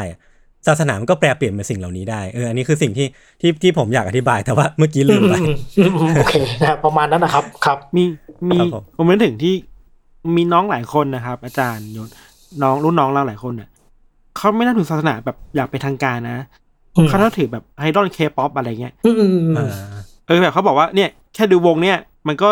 ฮีลลิ่งเขาได้หมดแล้วอ่ะมันตอบโจทย์ชีวิตเขาแล้วเขารู้เป้าหมายชีวิตแล้วทำอะไรเช่นไปดูคอนเสิร์ตวงนี้ให้ได้ uh-huh. เวลาเจ็บป่วยเจ็บไข้แบบจิตใจไม่ดีมาดูก็หายอ่ะ uh-huh. มันมันฟังก์ชันมันเหมือนศาสนาประมาณนึงเลยนะครับที่แบบมัน uh-huh. ช่วยรักษาจิตใจเขาได้อะไรเงี้ยอ่าฮะเอ่อเนี่ยอันนี้เป็นข้อถกเถียงอันนึงว่าตกลงแล้วอ่ะเราจะใช้ศาสนาในความหมายกว้างแค่ไหนนะ ใช่ไหมครับเพราะไม่งั้นคนก็จะบอกว่าเฮ้ยเบคอนก็เป็นสปาเกตตี้ก็เป็นใช่ไหมศาสนาคาโบนาร่าอะไรเยอะแยะไปหมดเลยใช่ไหมปัญหาก็คือเอ๊ะตกลงแล้วเนี่ยเรานิยามศาสนาในความหมายกว้างแค่ไหนแคบแค่ไหนใช่ไหมครับเพราะถ้ามันกว้างขนาดนั้นมันก็จะมีคนชอบพูดว่าเนี่ยไม่ไม่นับถือศาสนาก็เป็นศาสนาแบบนึงหรือว่าประชาธิปไตยก็เป็นศาสนาแบบนึงมึงบอกมึงไม่นับถือศาสนาเนี่ยไอ้การไม่นับถือศาสนาก็เป็นศาสนาเฮ้ยคืออย่างนี้มันมันมันมันโอเวอร์เคลมแล้วมันก็ไม่มีขอบเขตของการนิยามเลยผมคิดว่าอันนี้มันก็จะเกินไปนิดนึงนะครับผมว่าสิ่งสำคัญเวลาเรานิยามศาสนาเนี่ยแน่นอนคำนิยามเบื้องต้นเนี่ยมันเป็นแพ็กเกจนะของการมองโลกและชีวิตนะครับมันจะต้องเป็นสิ่งที่เราใช้มองโลกกับชีวิตนะว่าเรามองชีวิตเรายังไงเรามองโลกที่เราอยู่เป็นยังไงนะครับอันนั้นเป็นข้อที่หนึ่งที่ศาสนามันเป็นกรอบกว้างๆนะครับอย่างที่สองเนี่ยผมว่าสิ่งที่สำคัญก็คือศาสนาต้องมีระบบศีลธรรมนะครับมันมีมอรัลิตี้บางอย่างอยู่และแน่นอนว่าไอตัวพิธีกรรมตัวอะไรอย่างเงี้ยหรือสัญลักษณ์ที่มันใช้มันก็จะเป็นมิติด้านอารมณ์ความรู้สึกนะครับซึ่งโอเคอันเนี้ยมันอาจจะคล้ายๆกวีนิพนธ์หรือเพลงแบบที่น้องก็บอกเนาะแต่ว่าอย่าลืมว่ามันมีอีกด้านนึงด้วยก็คือด้านที่เรามองโลกกับชีวิตและด้านที่เรามีด้านของศีลธรรมนะครับซึ่งอันเนี้ยเป็นสิ่งที่เป็นเอกลักษณ์ของศาสนาอืมอืมโอเคครับเก็ทขึ้นเพราะฉะนั้นเราก็คงมันก็คงไม่ถูกนักถ้าสมมติว่าเราคำว่าศาสนาไปครอบทุกสิ่งอย่างที่เราเชื่อหรือว่าฮีลฮีลใจเราได้เนาะใช่เพราะมันงั้นมันก็จะกลายเป็นว่าไม่มีเป็นนิยามที่ไม่มีขอบเขตนะครับเพราะงั้นอะไรก็จะกลายเป็นศาสนาหมดทีนี้พอเป็นอย่างนั้นปุ๊บเนี่ยลำบากแล้วนะคือยากก็อาจารย์ทำงานยากแล้วอย่างนั้นใช่ทำงานยากแล้วจริงๆมันจะมีอีกคำถามหนึ่งที่ที่พี่ธันทดมาครับว่าเป็นคำถามง่ายๆเลยครับค่อนข้างกำปั้นทุบดินมาวันหนึ่งว่าผิดไหมถ้าคนไทยเนี่ยพัฒนาความเชื่อแบบพุทธพราหมณ์ผีผสมกันอันนี้คำตอบง่ายๆเลยว่าผิดผิดหรือไม่ผิดนะครับอ๋อไม่ผิดครับผมถ้าผมตอบก็คือไม่ผิดคือคือผมคิดว่าการพยายามจะอ็อบเจกต์ศาสนาผสมของเรา คือแน่นอนเรานับถือศาสนาผสมมาตั้งแต่บรรพบุรุษนะครับมาตั้งแต่ไหนแต่ไรเนาะแล้วหลังๆเนี่ยเราเริ่มออบเจกต์ว่าเฮ้ยเฮ้ยนี่มันผีพราหมณ์พุทธนี่หว่านี่มันศาสนาผสมเพราะว่าเราเริ่มมีความคิดเรื่องศาสนาแบบเพียวเออเราเริ่มอยากจะมีศาสนาบริสุทธิ์เราไม่อยากจะแปดเปื้อนนะแต่ว่ามันก็มีคนจำนวนหนึ่งนี้ครับที่เขาเขาก็คอมฟอร์ตกับการนับถือผสมนี่หว่าผมเป็นคนหนึ่งอะที่ผมคอมฟอร์ตกับเรื่องเนี้ยคือผมก็แล้วไงวะก็กูก็ไหว้เจ้าเนี่ยแล้วกูก็ไหว้พระเนี่ยแล้วกูก็ทำทุกอย่างเนี่ยก็กูก็โอเคนี่หว่ามันก็มันก็เป็นทุกอย่างที่เกี่ยวพันกับชีวิตกูนี่หว่าก็ผมคิดว่าไม่ผิดครับที่จะ develop ศาสนาผสมนะครับแต่ว่าเมื่อก่อนศาสนาผสมเนี่ยมันมันเป็นปัจจัยที่มันเกิดขึ้นจากสภาพสังคมกับเรื่องการปกครองเนาะมันก็เลยเกิดลักษณะศาสนาผสมขึ้นมาแต่ว่าเอาจริงๆแล้วเนี่ยนะครับเราได้ความคิดเรื่องศาสนาเพียวเนี่ยจากฝรั่งนะคือในโลกฝรั่งเนี่ยศาสนาคริสต์เนี่ยเป็นพวกแรกๆนะครับที่สร้างไบเบิลรี่ไอ้ขอบเขตว่าเอออันนี้เฮเลซี่อันนี้นอกรีดอันนี้ไม่นอกรีดอ่ะเพราะฉะนั้นเนี่ยมันก็มีความซีเรียสมากในการที่จะบอกว่าเอ้ยนี่กูนะเว้ยนี่ไม่ใช่พวกกูนะครับทั้งที่เขาอยู่ในศาสนาเดียวกันเนี่ยนะครับอันนี้มันเริ่มต้นจากวิธีคิดแบบฝรั่งแล้วก็มันก็มาพัฒนาขึ้นในรัตนโกสินทร์น่ะเราก็เลยเริ่มอยากจะมีศาสนาเพียวๆอ่ะแต่ว่ามันก็มันก็ไม่ใช่ตัวเราแต่ต้นแต่ไม่แปลกนะครับมีก็ได้นะถ้าหาเจอนะช่วยมาบอกผมด้วยนะ เออว่ามันเป็นยังไงนะแต่ว่าเออแต่ว่าผมก็คิดว่าไม่ผิดครับที่เราจะพัฒนาศาสนาผสมอาจารย์เดี๋ยวผมคำถามสุดท้ายแล้วคือในยุคปัจจุบันเนี่ยส่วนตัวผมเองอ่ะผมรู้สึกว่ามันมีความเชื่อที่ถูกทำลายลงไปเยอะมากแบบทุกๆวันเลยก็ได้มันแบบเราสมมติว่าเราชอบคนนี้ความเชื่อนี้แม่งถูกทำลายลงภายในเวลาแบบแค่ Twitter Twitter เดียวอะไรเงี้ยผมรู้สึกว่าปัญหาหลักๆของของวัยผมอ่ะผมรู้สึกว่าเราจะใช้ชีวิตกับกับเรื่องของความเชื่อยังไงได้บ้างคือเราอาจจะไม่กล้าเชื่ออะไรต่อไปแล้วก็ได้แล้วถ้าสมมติว่าเรายังอยากที่จะมีความเชื่ออยู่บนโลกใบนี้เราจะต้องปรับ mindset ของเรายังไงครับอาจารย์อืมเอออันนี้เนี่ยตอบยากมากเลยนะคือผมคิดว่าเวลาเราพูดว่าเราจะมีความเชื่อยังไงเพื่อเราจะอยู่ในโลกนี้แล้วยิ่งเราเห็นปรากฏการณ์ของการที่ความเชื่อที่เราเคยยึดถือตั้งแต่รุ่นพ่อรุ่นแม่มันโดนมันโดนแหกนะกันเรื่อยๆเนี่ยกูจะอยู่ยังไงกูจะเหลืออะไรวะอะไรเงี้ยนะผมคิดว่าอันเนี้ยเป็นโจทย์ใหญ่มากของคนรุ่นถัดไปนะครับเอ่อคือตอนเนี้ยเวลาพูดถึงสังคมไทยอ่ะเรากำลังอยู่ในพีเรียดของการรื้อบ้านเนาะเออเรานึกถึงบ้านนะมีบ้านเก่าๆหลังนึงอีบ้านเนี่ยก็มีหลังคามีเสาต่างๆเราก็ช่วยกันรื้อฮะเริ่มจากนะครับพรรคการเมืองหลายพรรคก็ช่วยกันรื้อนะรื้อรื้อรื้อรื้อแล้วก็เรามีขบวนการคนรุ่นใหม่มาก็รื้อรื้อรื้อรื้อแต่เราไม่ได้ถามคำถามอยู่ถามนึงคำถามนึงก็คือหลังจากที่เรารื้อเสร็จอะครับเราจะสร้างบ้านอันใหม่ยังไงใช่ไหมอืมผมก็ว่าเนี่ยเป็นคำถามอีกสเต็ปนึงคือตอนนี้เรากำลังกำลังโฟกัสเรื่องรื้ออยู่แม่งรื้อรื้อรื้อแต่ผมคิดว่าเราต้องเริ่มคิดแล้วแหละว่าบ้านที่เราจะอยู่ใหม่เนี่ยนะครับเราจะอยู่แบบไหนนะครับเพราะว่าเราคงอยู่ในที่โล่งๆไม่ได้ฮะเราก็คงต้องมีเสาอันใหม่มีหลังคาคุ้มหัวอันใหม่หรืออะไรเงี้ยนะทีเนี้ยผมคิดว่าบางคนก็เริ่มคิดว่าเช่นเราจะเอาอะไรเข้ามาแทนไอ้สิ่งที่ถูกรื้อนะอย่างเช่นศาสนาเอ่อหรือความเชื่อเดิมนะครับผมคิดว่าอันเนี้ยมันไม่อาจจะผมอาจจะไม่ได้ให้คำตอบเนาะแต่ผมคิดว่าเอ่อเราอาจจะต้องแสวงหาคุณค่าที่เรายอมรับร่วมกันได้สำหรับทุกคนนะครับแน่นอนเมื่อเรารื้อบ้านอันใหม่มันจะไม่ใช่มีแต่คนที่ไม่มีศาสนาหรือคนที่ไม่มีความเชื่อแต่คนที่มีความเชื่อเขาก็ยังอยู่นะฮะศาสนาก็ยังอยู่องค์กรก็ยังอยู่อ่ะทีเนี้ยปัญหาคือมึงจะอยู่กับเขายังไงอ่าใช่ฮะเนี่ยคือเนี่ยคือโจทย์นะครับเพราะว่าบางคนโอ้ว่าได้พูดแล้วมันก็ตลกนะแต่มันก็เศร้านะครับคือบางคนก็เชื่อว่าวิธีที่โลกจะดีขึ้นก็คือทำให้สลิมหมดไปซึ่งผมคิดว่าโอ้โหกันแม่งตายหาเลยนะคิดแบบนี้ใช่ไหมครับมันจะต้องแบบเป็นเหมือนวนกลับไปสู่วิธีคิดแบบล้างเผ่าพันธุ์นะผมก็เป็นไปไม่ได้ฮะเราต้องอยู่กับสลิมต่อเราอาจจะไม่ชอบศาสนาหรือองค์กรเราก็ต้องอยู่กับมันต่ออ่ะเราอาจจะต้องอยู่กับปู่ย่าตายายเราต่ออาจจะอยู่กับพ่อแม่เราต่อนั้นโจทย์อันนี้ก็คือผมคิดว่ามันอาจจะไม่ได้มีคำตอบเราจะใช้ความเชื่ออะไรแต่ผมคิดว่าโจทย์อันนี้ก็คือเราต้องมองหาว่าเราจะอยู่ร่วมกับเขาในอะไรที่มันพอดีกันอืมครับสมมุติเขาเชื่ออันเนี้ยแต่ความเชื่อเขาไม่ไม่เบรมเราไม่ไม่ทำร้ายเราหรือเราก็มีอะไรของเราที่ไม่ได้ไปหักล้างทำลายเขาอันนี้เราต้องหาให้เจอฮะซึ่งผมก็ยังไม่เจอนะแต่เชื่อว่ามันจะมีอยู่ครับครับงั้นก็ประมาณนี้เนาะขอบคุณอาจารย์คมกฤษมากๆครับก็ถ้าสมมติว่าใครอยากไปติดตามผลงานอาจารย์สามารถติดตามได้ที่ไหนบ้างครับ ครับก็ถ้าเป็นพอดแคสต์ก็มีความรู้รอบผัวนะครับซึ่งไม่รู้เขาจะให้ทำอีกนานแค่ไหนนะแล้วก็ จะมีบทความที่ผมเขียนประจำนะครับในมติชนสุดสัปดาห์นะครับก็คอลัมน์ผีพราหมณ์พุทธซึ่งก็ไม่รู้เขาจะให้เขียนอีกยาวนานแค่ไหนนะครับผมก็เขียนมาหลายปีแล้วเนี่ยนะฮะก็ก็ประมาณนี้ครับที่เป็นงานหลักๆเนาะแล้วก็อนาคตอาจจะมีมีอะไรก็ไม่รู้ฮะก็แล้วแต่แล้วแต่อารมณ์ฮะเป็นคนทำงานตามอารมณ์ครับครับครับผมโอเคอาจารย์อันนี้ส่วนตัวผมผมอยากคือผมอะเติบโตมาพร้อมกับเชฟหมีมากๆ อันนี้จริงๆนะผมโตเรียนมัธยมมาแล้วก็เพื่อนๆก็ดูเชฟหมีกันหมดเลยอะไรเงี้ยก็ถามเป็นหย่อนๆแล้วกันว่ามีโอกาสจะกลับมาไหมอาจารย์คือมีคนพูดเยอะมากเลยนะหลังๆเนี่ยผมก็แบบว่าต้องกลับมานั่งคิดว่ากูจะเอาไงดีวะคือทีนี้ด้วยครับเชฟหมีเนี่ยมันเป็นปางหนึ่งในอดีตของผมนะซึ่งมันต้องอาศัยมูดมูดบางอย่างนะมูดของอะไรเงี้ยแล้วก็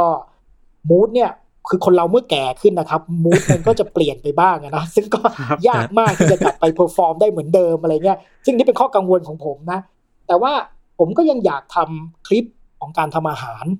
นะครับแต่ลีลามันอาจจะเปลี่ยนไปหรืออะไรเงี้ยจริงๆมีโปรเจกต์แอบเล่าให้ฟังครัวกากามันสิบปีฮะปีเนี้ยโอ้ยโหสิบปีแล้วเนี่ยสิบปีแล้วครับเพราะฉะนั้นตอนแรกเนี่ยผมผมเนี่ยคิดโปรเจกต์ว่าอยากจะทำสารคดีสิบปีครัวกากาไปไล่ดูเลยเฮ้ยเราเราสร้างไอ้พวกนี้ขึ้นมายังไงแล้วตอนนี้ชีวิตเราเป็นยังไงอะไรเงี้ยแต่พอมันมีโควิดอะทุกอย่างก็พังนะทีมงานก็ไปเจอกันไม่ได้เลยก็ทุกอย่างก็พังก็เลยโปรเจกต์นี้ไม่เกิดนะครับแล้วก็เอ่อก็ไม่แน่ไม่แน่อยู่ที่นั่นแหละฮะเป็นคนทำงานตามอารมณ์ครับก็ถ้าอารมณ์อารมณ์ดีก็อาจจะอาจจะกลับมาทำอะไรสักอย่างสนุกสนุกที่สำคัญอย่างนี้ด้วยครับผมคิดว่าถ้าผมจะกลับมาทำเนี่ยผมต้องได้เงินฮะถ้าผมไม่ได้เงินไม่ขายโอเคครับอันนี้เห็นตรงกันนะตรงกันครับผมสำคัญครับอาจารย์ตรงนี้สำคัญมากครับเพราะว่าโครงการนี้ไม่เคยได้เงินครับได้น้อยมากแล้วก็สมัยนั้นมันยังไม่ได้เป็นอะไรที่YouTube ให้เงินเนาะหรืออะไรเงี้ยก็คนก็วิวกันไปก็กูก็กูก็สนุกแล้วก็จบอะแต่ว่าไม่ได้ฮะหลังจากผมเห็นเขารายงานรายได้ของพวกอินฟลูเอนเซอร์ต่างๆยูทูบเบอร์ยูทูบเบอร์ต่างๆโอ้โหกูไปอยู่ไหนมาวะทุกวันนี้กูยังรับเงินเดือนหลวงแล้วก็เขียนบทความหากินอยู่เลยเนี่ยทุกวันเนี้ยนะครับประมาณนั้นฮะโอเคครับยังไงก็รอติดตามนะครับอาจารย์แล้วก็ฝากหนังสือได้นะครับอาจารย์เขียนหนังสือมากี่เล่มแล้วอ๋อครับก็หนังสือผมนะครับจะมีรวมบทความเนาะกับมติชนนะครับภารตะสยามผีพราหมณ์พุทธนะครับอันนั้นก็จะรวมเรื่องทั้งประเพณีวัฒนธรรมการวิเคราะห์ศาสนาความเชื่อในสังคมไทยนะครับอันนั้นก็เป็นเล่มที่ที่พิมพ์มาสักพักแล้วนะครับเล่มใหม่เพิ่งออกปีนี้เขียนร่วมกันกับศิริพจน์เหล่ามนาเจริญนะครับแล้วก็วิจักรพนิษฐ์เนาะก็จะเป็นชื่อผีพราหมณ์พุทธในศาสนาไทยนะครับแล้วก็อีกเล่มกำลังจะออกนะครับน่าจะออกในเดือนกันยานี้นะฮะก็จะเป็นสยามเดี๋ยวนะนึกชื่อออกพอดียังไม่พิมพ์อันนี้กำลังจะออกไม่ใช่เหรอกำลังจะออกเดี๋ยวครับกำลังเพิ่งส่งตัวต้นฉบับไปเนี่ยนะครับเออเป็นเรื่องเออสยามเดี๋ยวนะอรตะสยามหืมไม่ใช่อ๋อศาสนาการเมืองกับศาสนาภารตะสยามนะครับเรื่องนี้จะเป็นเรื่องเกี่ยวกับการเมืองกับศาสนาเลยครับว่าเวลาเราพูดถึงปรากฏการณ์ทางการเมืองทางศาสนาเนี่ยมันสัมพันธ์ยังไงน่าจะออกกันยานี้นะครับแล้วก็จริงๆก็คิดจะมีหนังสืออีกสักเล่มหนึ่งนะครับในปีนี้แต่เป็นงานแปลนะครับตอนนี้ก็ดูแบบโคตรศาสนาเลยนะครับเพราะว่าผมแปลพระสูตรอยู่พระสูตรหนึ่งนะครับอะไรเงี้ยจริงๆผมแปลคัมภีร์ทางศาสนาก่อนหน้านี้อีกเล่มหนึ่งนะครับชื่ออัตถมโพธะยี่สิบสี่สโลกนะครับพินิจความจริงของรามณมหาฤาษีอันนี้ก็จะเป็นเทคพวกศาสนาครับกับประมาณนั้นจริงมันมีเรื่องที่อยากรู้คืออาจจะเป็นตอนหน้ากันเลยอาจจะเชิญอาจารย์เชฟหมีมาคุยเรื่องว่าการแปลหนังสือที่เป็นหนังสือศาสนามันมีเกร็ดที่ต้องรู้อะไรบ้างซึ่งผมรู้สึกว่ามันไม่เหมือนการแปลหนังสือปกติทั่วไปแน่นอนต้องมีคำการใช้ชุดคำการอัปเดตข้อมูลอะไรเงี้ยคือผมว่าน่าจะเป็นอีกตอนได้เดี๋ยวยังไงถ้าสมมติว่ามีโอกาสเดี๋ยวจะเชิญเชิญที่เชฟหมีกลับมาอีกรอบนึงได้ครับได้ครับผมโอเคครับงั้นก็วันนี้พวกผมสามคนก็ลาไปก่อนครับติดแฟนๆรายการก็ไปติดตามอาจารย์เชฟหมีได้นะครับโอเคครับก็วันนี้แค่นี้ครับสวัสดีครับครับสวัสดีครับ